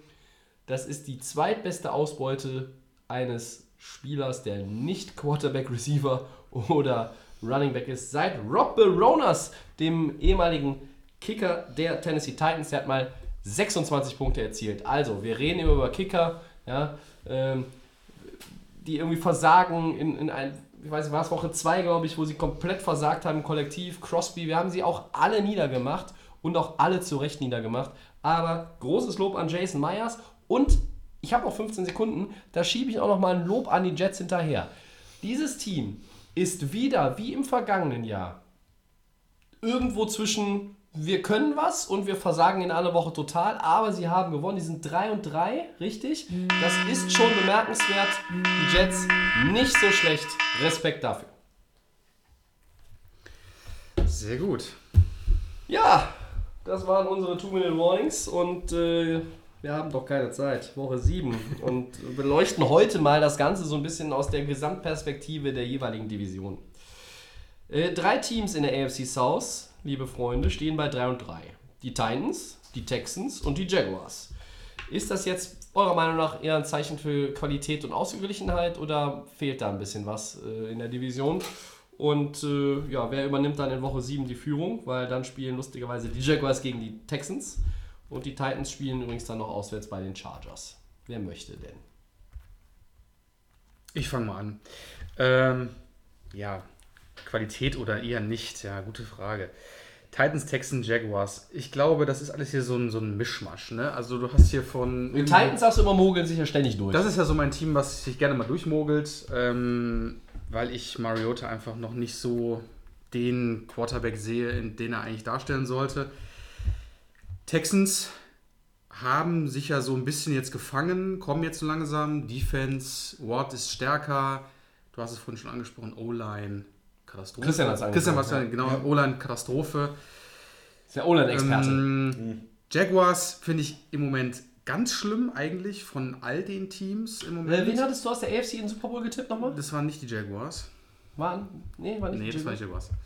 Das waren die Steelers und die Vikings. Ah, richtig. Weil ich einfach dieses... Blake Bortles nimmt. Jetzt kann ich es mittlerweile auch nicht mehr sehen. Also ich muss dem Christian jetzt immer mal zustimmen. Ich habe ja immer noch so ein bisschen gesagt, auch der kommt vielleicht mal. Aber ihr habt es ja auch gesehen. Also es ist ja wirklich, also diese Defense ist leider das nicht mehr wie im letzten Jahr. Irgendwo ist da nicht mehr das. Ich habe so ein bisschen auch irgendwie so Ramsey, so den Trash-Talk, so diese Spritzigkeit vom letzten Jahr fehlt irgendwie bei mir, bei der Defense. Ja, sie ist nicht extrem schlecht, aber sie sagt jetzt auch nicht, oh, habt ihr das Spiel bei den Jacksonville gesehen oder bei den Jaguars? Also es ist nichts irgendwie da. Dann hast du diesen Katastrophen-Quarterback, diesen Blake Bortles. Also mittlerweile das ist kein Team mehr in meiner Meinung. Du weißt, dass die Jaguars eigentlich in dem Draft auch Patrick Mahomes hätten draften können, ne? Ja, schon schlimm genug, aber wenn ich habe Jaguars eigentlich vor der Saison gesagt, das ist ein Team, das kommt in die Playoffs, das ist ein Super Bowl-Kandidat, aber mit dem Quarterback, mit der Offense, du kannst nicht einfach nur sagen, Leonard Fournette ist unsere einzige Offense und der ist jetzt verletzt und mehr geht nicht. Also ich muss sagen, diese Teams geben sich eher nichts, das ist ein Durcheinander. Wenn du mich jetzt fragst, Woche 7 die Führung übernimmt, würde ich jetzt sagen, das sind die Texans. Gerade mit der Defense. Das würde aber bedeuten, Max, dass sie auswärts in Jacksonville jetzt noch gewinnen. Ich bin im Moment bei der Defense, was da kommen sollte. Vielleicht ist es ein knappes Spiel, vielleicht wird es ein Field Goal entscheiden. Aber bei die Jaguars sagen wir im Moment, machen die mir keine Angst. Ich muss ganz ehrlich sagen, so. Das kann ich auch nachvollziehen. Bevor der Christian was dazu sagt, würde ich noch kurz einwerfen. Das Team, was mich fast am meisten, das klingt ja total absurd, was mich in der Division am meisten überzeugt, im Grunde genommen von der Spielweise, sind die 1-5 Colts, weil die machen fast noch das Beste aus ihren Möglichkeiten. Ja? Die haben ja ganz viele Rookies im Team, ganz viele Draftpicks, die bauen das Team um mit einem Quarterback, der ein Jahr nicht gespielt hat, der jetzt auch irgendwie ohne T.Y. Hilton da rumgucken muss. Ja? Also... Ja. Die hätten vielleicht auch, müssten eigentlich auch vielleicht 2-4 stehen, mindestens die Colts, dann wären sie ja sogar mittendrin im Rennen. Aber die anderen, Tennessee, die haben gegen Baltimore 11 Quarterback-Sacks kassiert. 11! Das ist ein Franchise-Rekord für die Ravens. Packen Laken drüber. Houston war 0-3, die waren nicht mausetot. Gott sei Dank ist die Division so grotte, dass sie mit 3-3 jetzt voll im Rennen sind. Überzeugend waren die auch nicht gegen Buffalo. Und zu Jacksonville hat der Max eigentlich schon alles gesagt. Ja, das aber ist furchtbar. Aber seid doch ehrlich, also die Angst machen die jetzt im Moment keinem. Du sagst jetzt nicht so, du fährst nach Jacksonville oder du kriegst jetzt Jacksonville als Gegner und da muss ich jetzt irgendwo gerade im Moment aufpassen, dass wegen der Defense. Also jetzt von dem Talent her, von der Offense und von der Defense sage ich, die Texans würden vielleicht jetzt in Woche 7 die Führung übernehmen, meine Meinung. Ja, ich kann dir nur zustimmen, also für mich ist es kein Zeichen von der Qualität der AFC South, die hat nicht besonders viel Qualität im Moment. Jacksonville wäre noch die Mannschaft gewesen, die eine gewisse Konstanz hat eigentlich, die am Anfang der Saison gut war, die haben mich jetzt zuletzt total enttäuscht, ich habe es eben schon gesagt. Houston, Texans, da ist einfach noch viel Sand im Getriebe, gerade in der Offense. Die haben die Qualität in der Defense auch und die könnten auch die Qualität in der Offense haben, aber die O-Line, die macht dann da auch viel kaputt in der Offense, was da nicht funktioniert. Die Titans, du hast gerade gesagt, hatten auch eine peinliche Vorstellung gegen Baltimore. Das ist auch ein Team, was man nicht einschätzen kann, die eine Woche gut spielen, die eine Woche auch sehr gut gecoacht sind, die dann wieder so Spiele haben, wo man sich eigentlich fragt, wie kann sowas passieren? Und vielleicht noch zu den Colts eben, ich hoffe, das ist irgendwie auch rübergekommen, was ich eigentlich meinte mit den Statistiken. Ich meinte auch nicht, dass Andrew Luck schlecht spielt. Der Mann hat 4 Touchdowns gehabt. Ja. Aber da ist halt eine Menge Negatives, was das Positive kaputt macht, was du ja quasi abziehen musst. Also wenn du 4 Touchdowns hast, aber 3 Picks, dann ist es halt kein gutes Spiel mehr, sondern dann ist das Schlechte und das Gute irgendwo in der Waage. Du machst ein positives Play und kassierst wieder einen Sack und bist wieder 8 Yards wieder hinten. Ne? Wenn du das dann abziehst und zu einer insgesamt Bewertung der Colts kommst, muss man sagen, dass es da auch nicht so gut läuft. Ne? Ja, also für mich sind alle Teams in der Division im Moment nicht gut. Aber wir sind uns einig, dass wir da mehr Qualität erwartet hätten. Ne? Also durch Jacksonville und auch Houston mit der Rückkehr von Deshaun Watson. Ja. Beides ist nicht gegeben. Und Tennessee war letztes Jahr ein Playoff-Team. Da haben wir gesagt, ja, die sind zumindest irgendwo noch, die werden sich womöglich an diese beiden dranhängen. Und wir zählen die nicht aus so komplett, wenn es in Richtung positive Bilanz geht. Jetzt haben wir da 3 Teams mit 3-3.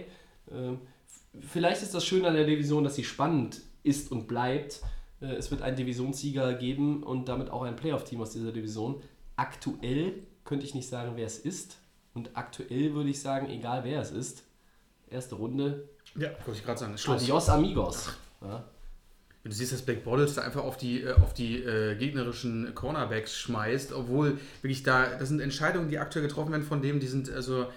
nicht mehr von dieser Welt. Das ist kein Team, wo ich ja noch gesagt habe, ach, bestimmt AFC Championship Game, kein Problem, den Elan vom letzten Jahr nehmen sie mit. Du hast einen Quarterback, das ist eine totale Nudel. Es ist so, du siehst den Wide Receiver, ich weiß gar nicht, wer von denen war, wird von 3 Leuten gedeckt und er wirft trotzdem dahin.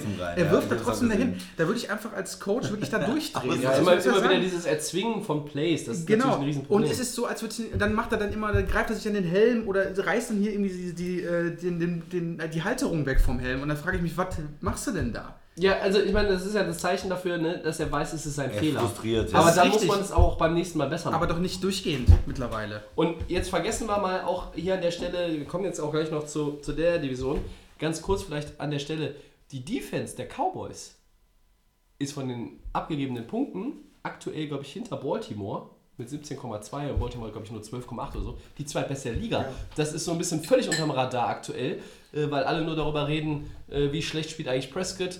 Der beste Receiver der Cowboys war vor dem Spiel gegen Jacksonville Cole Beasley auf Platz 80 unter den NFL-Receivern.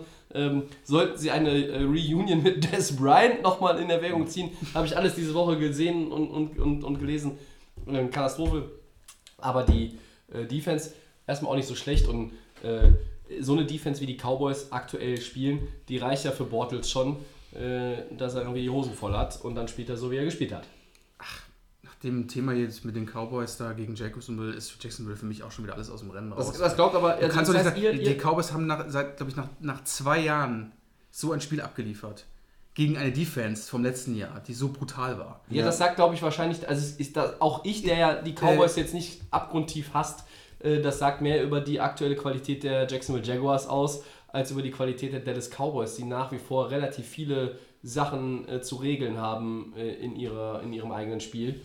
Da täuschen die 40 Punkte jetzt vielleicht mal so ein bisschen drüber hinweg. Aber deswegen, dein Satz war genau richtig, da kommst du vielleicht auf Platz 1 in der Division und dann ist in der ersten Runde Schluss.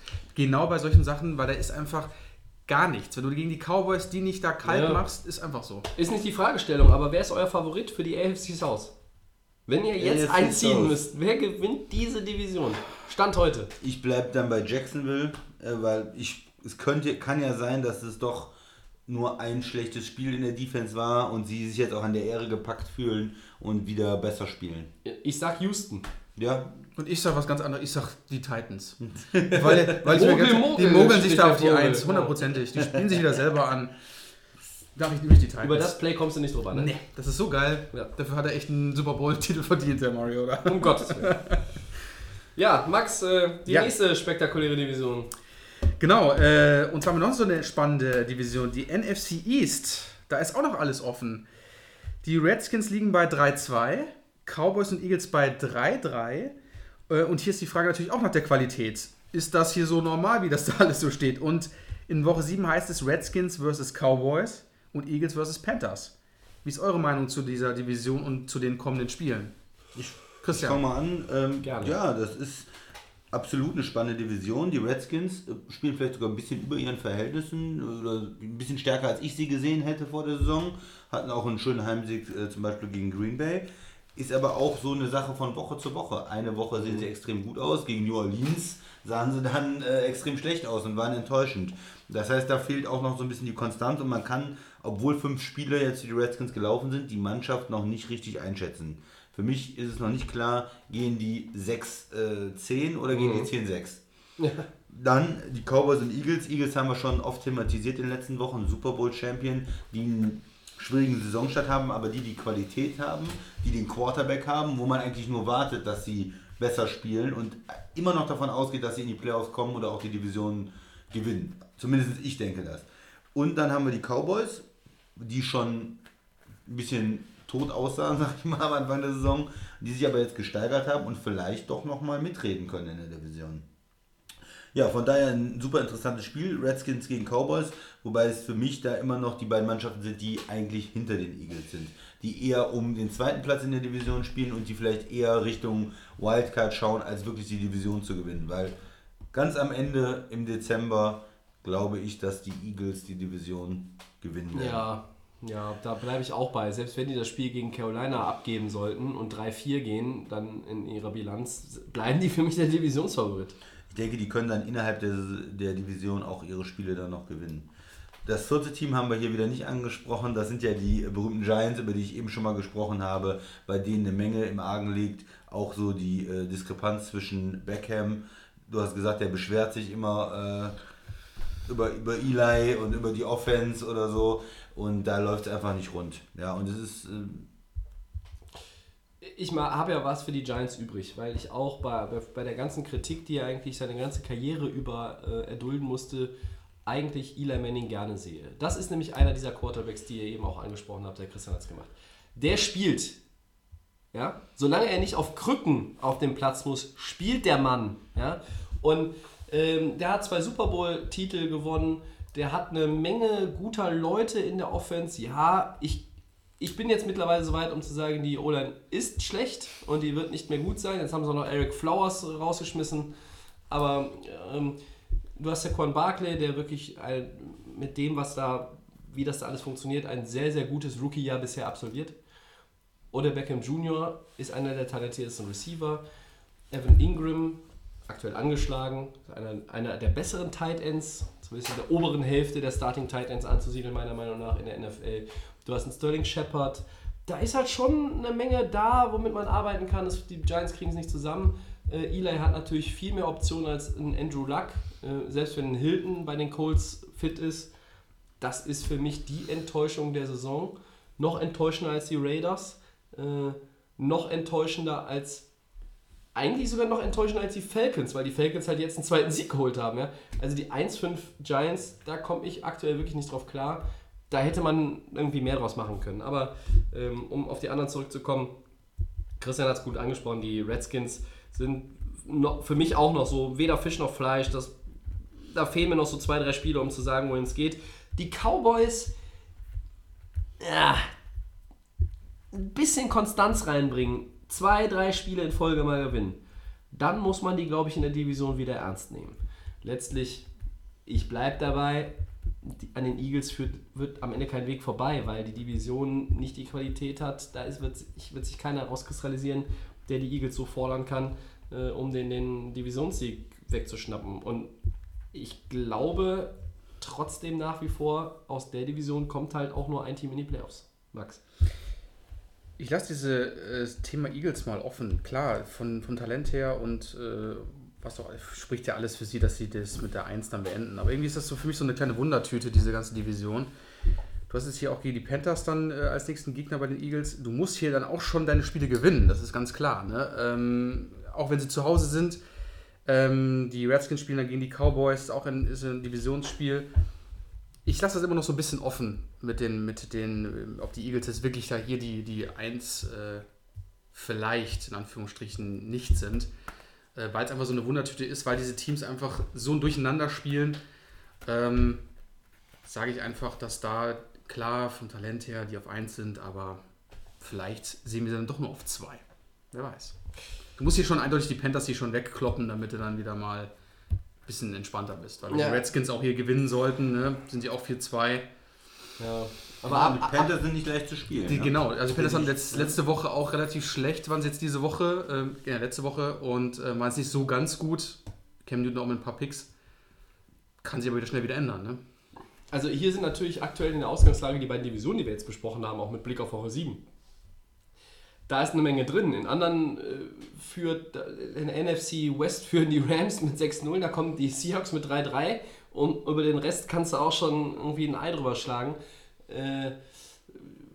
Möglicherweise, also du hast zum Beispiel auch Kansas, die 5-1 sind, Chargers sind 4-2, auch Denver und Oakland kannst du schon eigentlich auszählen. Ja. So. Aber ich weiß nicht, ob das die Division, wo es jetzt so ausgeglichen ist, ob das die wirklich besser macht im Vergleich zu den anderen. Nein. Die besseren Teams an sich, einzeln genommen, sind natürlich dann in denen, die ich jetzt gerade angesprochen habe. Nur noch sind wir an einem Punkt in der Saison, wo sich relativ viel verschieben kann und wird. Also wer jetzt 3-2, 3-3 steht oder auch, weiß ich nicht, 2-3 Team haben wir, glaube ich, jetzt gerade nicht mit der aktuellen Bye-Week-Verteilung. Die Qualitätsfrage werden wir nochmal stellen. Aktuell die bessere Division von der Qualität her, ganz klar, die NFC East im Vergleich zur AFC South. Ja. Gut. Auf welches Spiel freut ihr euch denn in Woche 7 am meisten? Oder mehr? Die Ravens gegen die Saints oder Chiefs gegen Bengals? Oder habt ihr noch ein ganz anderes Spiel im Kopf? Wir haben ja schon einige andere jetzt hier vorher angesprochen. Max, was sagst du? Ich freue mich so ein bisschen auf die Chiefs gegen Bengals, weil die Bengals auch jetzt mal beweisen können, ob sie wirklich da in diesem Rennen mit der AFC mithalten können. Gerade jetzt auch gegen die Chiefs, ob sie da wirklich, ich glaube, das ist ja, glaube ich, in Kansas das Spiel, ne? Ja. Gerade auch mal mit diesem ganzen Thema drumherum, mit Fans in Kansas. Wenn sie wirklich da Druck machen können, stark spielen, könnten die Bengals es noch weit in der AFC dann natürlich nach vorne kommen, es weit schaffen. Das ist so eine kleine Herausforderung für sie, auch das, was auf sie dann auch in den Playoffs zukommen wird. Weil Kansas ist für mich schon der Playoff-Kandidat Nummer 1, ganz klar, ganz weit vorne, bis Super Bowl. Und die Bengals können hier alles zeigen. Deswegen finde ich das so ein Tick besser, das Spiel. Interessant ist an dem Spiel natürlich, beide kommen von einem Loss. Ich möchte aber sehen, wie Ravens gegen Saints ausgeht. Ravens aktuell beste Defense der NFL, Saints überragende Offense, Saints kommen gut aus einer Bye-Week, Sean Payton ist jemand, der in der Bye-Week immer sich nochmal einen ganz besonders guten Plan eigentlich zurechtlegen kann mit seinem Coaching-Staff. Sie spielen auswärts in Baltimore, das ist eine schwierige Umgebung für ein Dome-Team, wie die Saints Nummer 1 sind. Baltimore kann jetzt auch beweisen, dass sie wirklich sich zum Favoriten da mal in der AFC North jetzt aufschwingen können, indem sie vielleicht dann auch, wenn die Chiefs gewinnen sollten, an den Bengals vorbeiziehen mit einem eigenen Sieg. Pittsburgh kommt dahinter, da ist viel Druck. Die Saints wollen nach der Bye-Week dranbleiben, wollen in ihrer Division auch so langsam eine kleine Lücke legen, spekulieren vielleicht auch darauf, dass die Eagles gegen die Panthers gewinnen. Da ist für mich eine Menge drin, vor allen Dingen diese überragende Offense um Drew Brees, Michael Thomas, Alvin Kamara und den nach seiner Suspendierung starken Mark Ingram gegen die von Terrell Suggs angeführte Ravens-Defense. Das ist für mich das spannendere Spiel. Ja, bei den Ravens, da weiß man ja eigentlich nie, wie machen die das, dass die jedes Jahr immer wieder diese tolle Defense bringen. Da viele andere Fans von anderen Teams fragen sich jetzt auch in New England oder ob das in Green Bay ist oder andere Mannschaften, die seit Jahren versuchen, da eine brauchbare Defense hinzustellen. Aber die Ravens, da läuft es, die haben immer wieder top, die finden die richtige Mischung in der Defense, die haben Linebacker, Corner, Leute, die Druck machen gegen den Lauf. Und das auch, das wenn sie Leute abgeben müssen, auch im nächsten Jahr dann wieder, ne? Das ist... Ja. Die bringen da Rookies rein und wenn du ein Linebacker bei den Ravens bist, spielst du gut. Ja, das ist irgendwie, ich weiß auch nicht, wie die das machen, aber die haben da ein gewisses Talent, auch die richtigen Spieler für ihr System zu finden. Ich finde die Ravens Defense, da kann man sich fast drauf verlassen, dass die gut ist, ja. Welches Spiel würdest du dann wählen? Ja, da komme ich jetzt zu, Tobi. Ich nehme trotzdem die Chiefs gegen die Bengals natürlich. Dachte ich mir. Nein, ich finde nämlich, was du gesagt hast, Tobi, beide Mannschaften haben die Niederlage. Ja. Psychologische. Wie gehen die damit um? Die Chiefs, die waren super high, die haben alles gewonnen, alles geschafft, jetzt haben sie mal verloren. Wenn du jetzt ein zweites Spiel gegen die Bengals verlierst zu Hause, dann ist auf einmal nicht mehr alles Sonnenschein. Dann bist du auf einmal im Sumpf deiner Division mit den Chargers wieder drin und musst erstmal gucken, dass du in die Playoffs kommst. Und umgekehrt, die Bengals, die hatten ja auch, wir gewinnen jetzt locker hier die North, du verlierst knapp gegen Pittsburgh, du verlierst dann in Kansas City. Auf einmal Baltimore ist da, Pittsburgh ist da und es ist gar nicht mehr sicher, dass du überhaupt in die Playoffs kommst. Und deshalb ist für mich das Spiel interessanter. Wer will es mehr? Wer stemmt sich jetzt gegen die zweite Niederlage in Folge? Und wer schafft es da weiter ganz klar auf Playoff-Kurs zu bleiben? Chiefs gegen Bengals für mich. Wobei das andere Spiel auch spannend wird. Beide super. Auf jeden Fall. Woche 7. Wir haben jetzt das mal ein bisschen anders angepackt in der Vorschau als in den vergangenen Wochen. Klar, ein Spiel wie Bears gegen Patriots, so genau, ist sicherlich auch ein absolutes Highlight. Ja. Eagles Panthers haben wir schon angesprochen, kommen wir ja gleich auch nochmal im Gamepick drauf. Und damit sind wir schon bei den Four Downs. Die Überleitungen heute sind wieder vom anderen Stern. Erstes Down, da müssen wir nochmal. Die Buccaneers haben Defensive Coordinator Mike Smith gefeuert. Der war, glaube ich, der bestbezahlte Defensive Coordinator der Liga. Überrascht euch das? Eigentlich nicht, ne? Also nach den vielen Punkten, die Buccaneers hier zugelassen haben. Wir sind jetzt, glaube ich, 2-4, ne? Genau, nach diesem Anfangshype ist er leider wieder runter, hat sich schon leider wieder gelegt.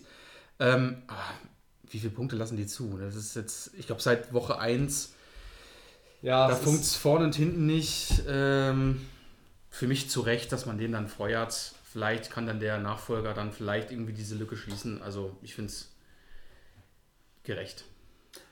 Also überrascht bin ich da nicht, aber ich möchte die Frage stellen, versucht da vielleicht ein Headcoach seinen eigenen Rauschmiss etwas zu verzögern, indem er erstmal den Defensive Coordinator rausschmeißt nach dem Motto, ich mache was und da war das Problem. Das wäre meine Frage an dich, Tobi. Das ist möglich, um die ursprüngliche Frage zu beantworten, ob mich das überrascht. Auch mich überrascht das nicht. Dirk Cotter versucht jetzt irgendwie noch ein paar Hebel in Bewegung zu setzen. Die Fitzmagic am Anfang der Saison hat ihm so ein bisschen, glaube ich, ein Polster verschafft. Da hat man über was anderes geredet. Ja, aber du hast ja auch mal gewonnen. Ja? Mhm. Und, aber letztlich überrascht mich nicht. Die Defense der Buccaneers ist eine Katastrophe. Ja. Was soll man dazu sagen? Max, zweites Down. Ja, die Patriots haben einen Fan aus dem Stadion verbannt. Und zwar, weil er auf den Wide Receiver Tyreek Hill einen Bierbecher geschmissen hat. Oder versucht hat zumindest. Ist das zu Recht, Tobi? Ja. Also, wer im Fußballstadion irgendwie was schmeißt und jemanden trifft, ob der jetzt schwer verletzt ist oder leicht verletzt ist oder gar nicht verletzt ist, der wird auch nach Möglichkeit durch Videobilder identifiziert und dann belangt. Ich fange jetzt das Thema Pyro nicht an, aber in der NFL gibt es kein Pyro, aber es gibt Leute, die Bierbecher werfen. Ja, zu Recht, weg damit.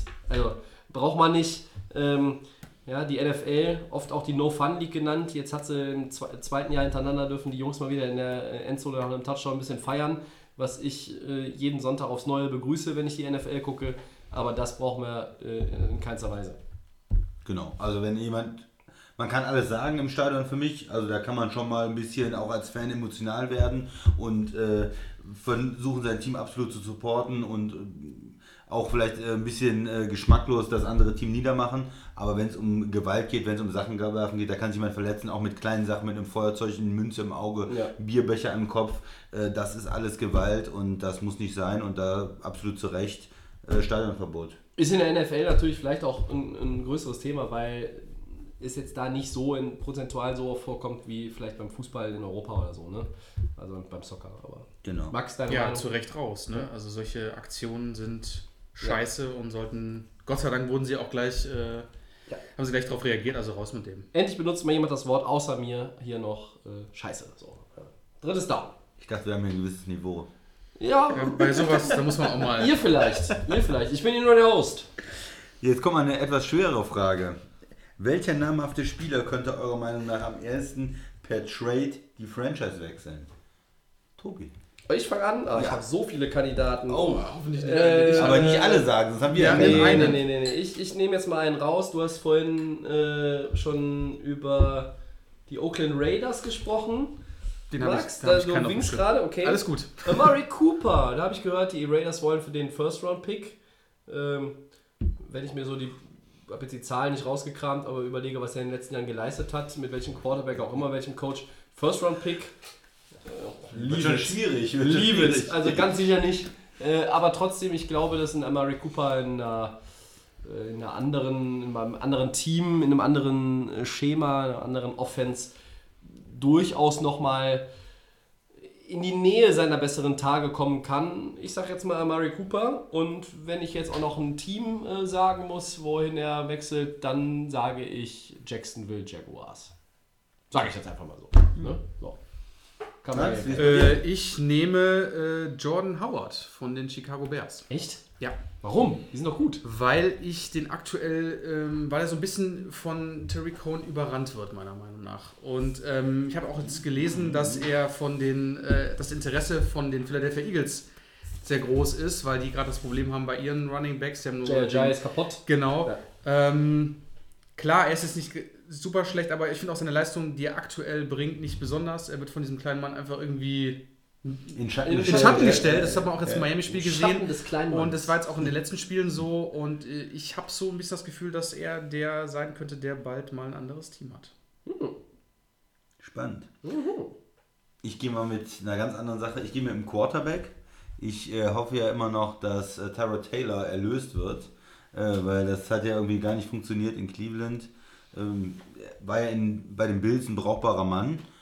In Cleveland lief es überhaupt nicht rund, jetzt spielt er nicht, kann aber vielleicht einem Team helfen. Also wenn irgendwie jemand einen dauerverletzten Quarterback hat, wie vielleicht Miami, ein Team wie Jacksonville sich überlegt, ist vielleicht die bessere Option gegenüber Bortles, oder wenn sich jemand anders noch verletzt, dass man da einfach nochmal schnell die Browns anruft und sagt, komm, vielleicht für einen Pick, sein Gehalt ist auch absolut machbar. Interessant. Dass er vielleicht nochmal das Team wechselt. Ich weiß, wir müssen das hier kurz halten, aber wenn du überlegst, dass du hier einen Quarterback noch hast, der bei den Saints auf der Bank sitzt, Teddy Bridgewater, was der vielleicht irgendwo in einem Team, gerade bei denen, die vielleicht nicht reißen könnte, ist gerade so der Quarterback auf der Bank, der mich so am meisten anlacht und auch, aber für ihn ist es auch traurig, weil er einfach bei den Jets in der Preseason gut... Aber der wird nicht getradet. Nee, aber ich meine es nur allgemein jetzt gerade, weil der Christian meinte... Lass die Saints den Super Bowl gewinnen, dann weiß ich, wer aufhört.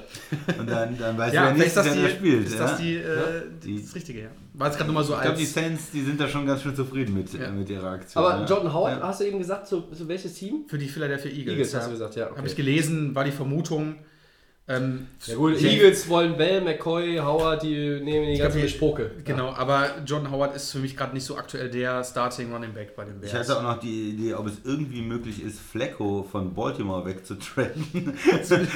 Dafür spielt er, glaube ich, zu solide und sind wir auch zufrieden mit ihm. Ja, um auch Lamar Jackson da mal irgendwie ins Rennen zu bringen, aber der hat auch noch Jahre Vertrag und vor allen Dingen ist jetzt im Moment zu teuer. Salary Cap mäßig kriegst du den da nicht weg. Ja.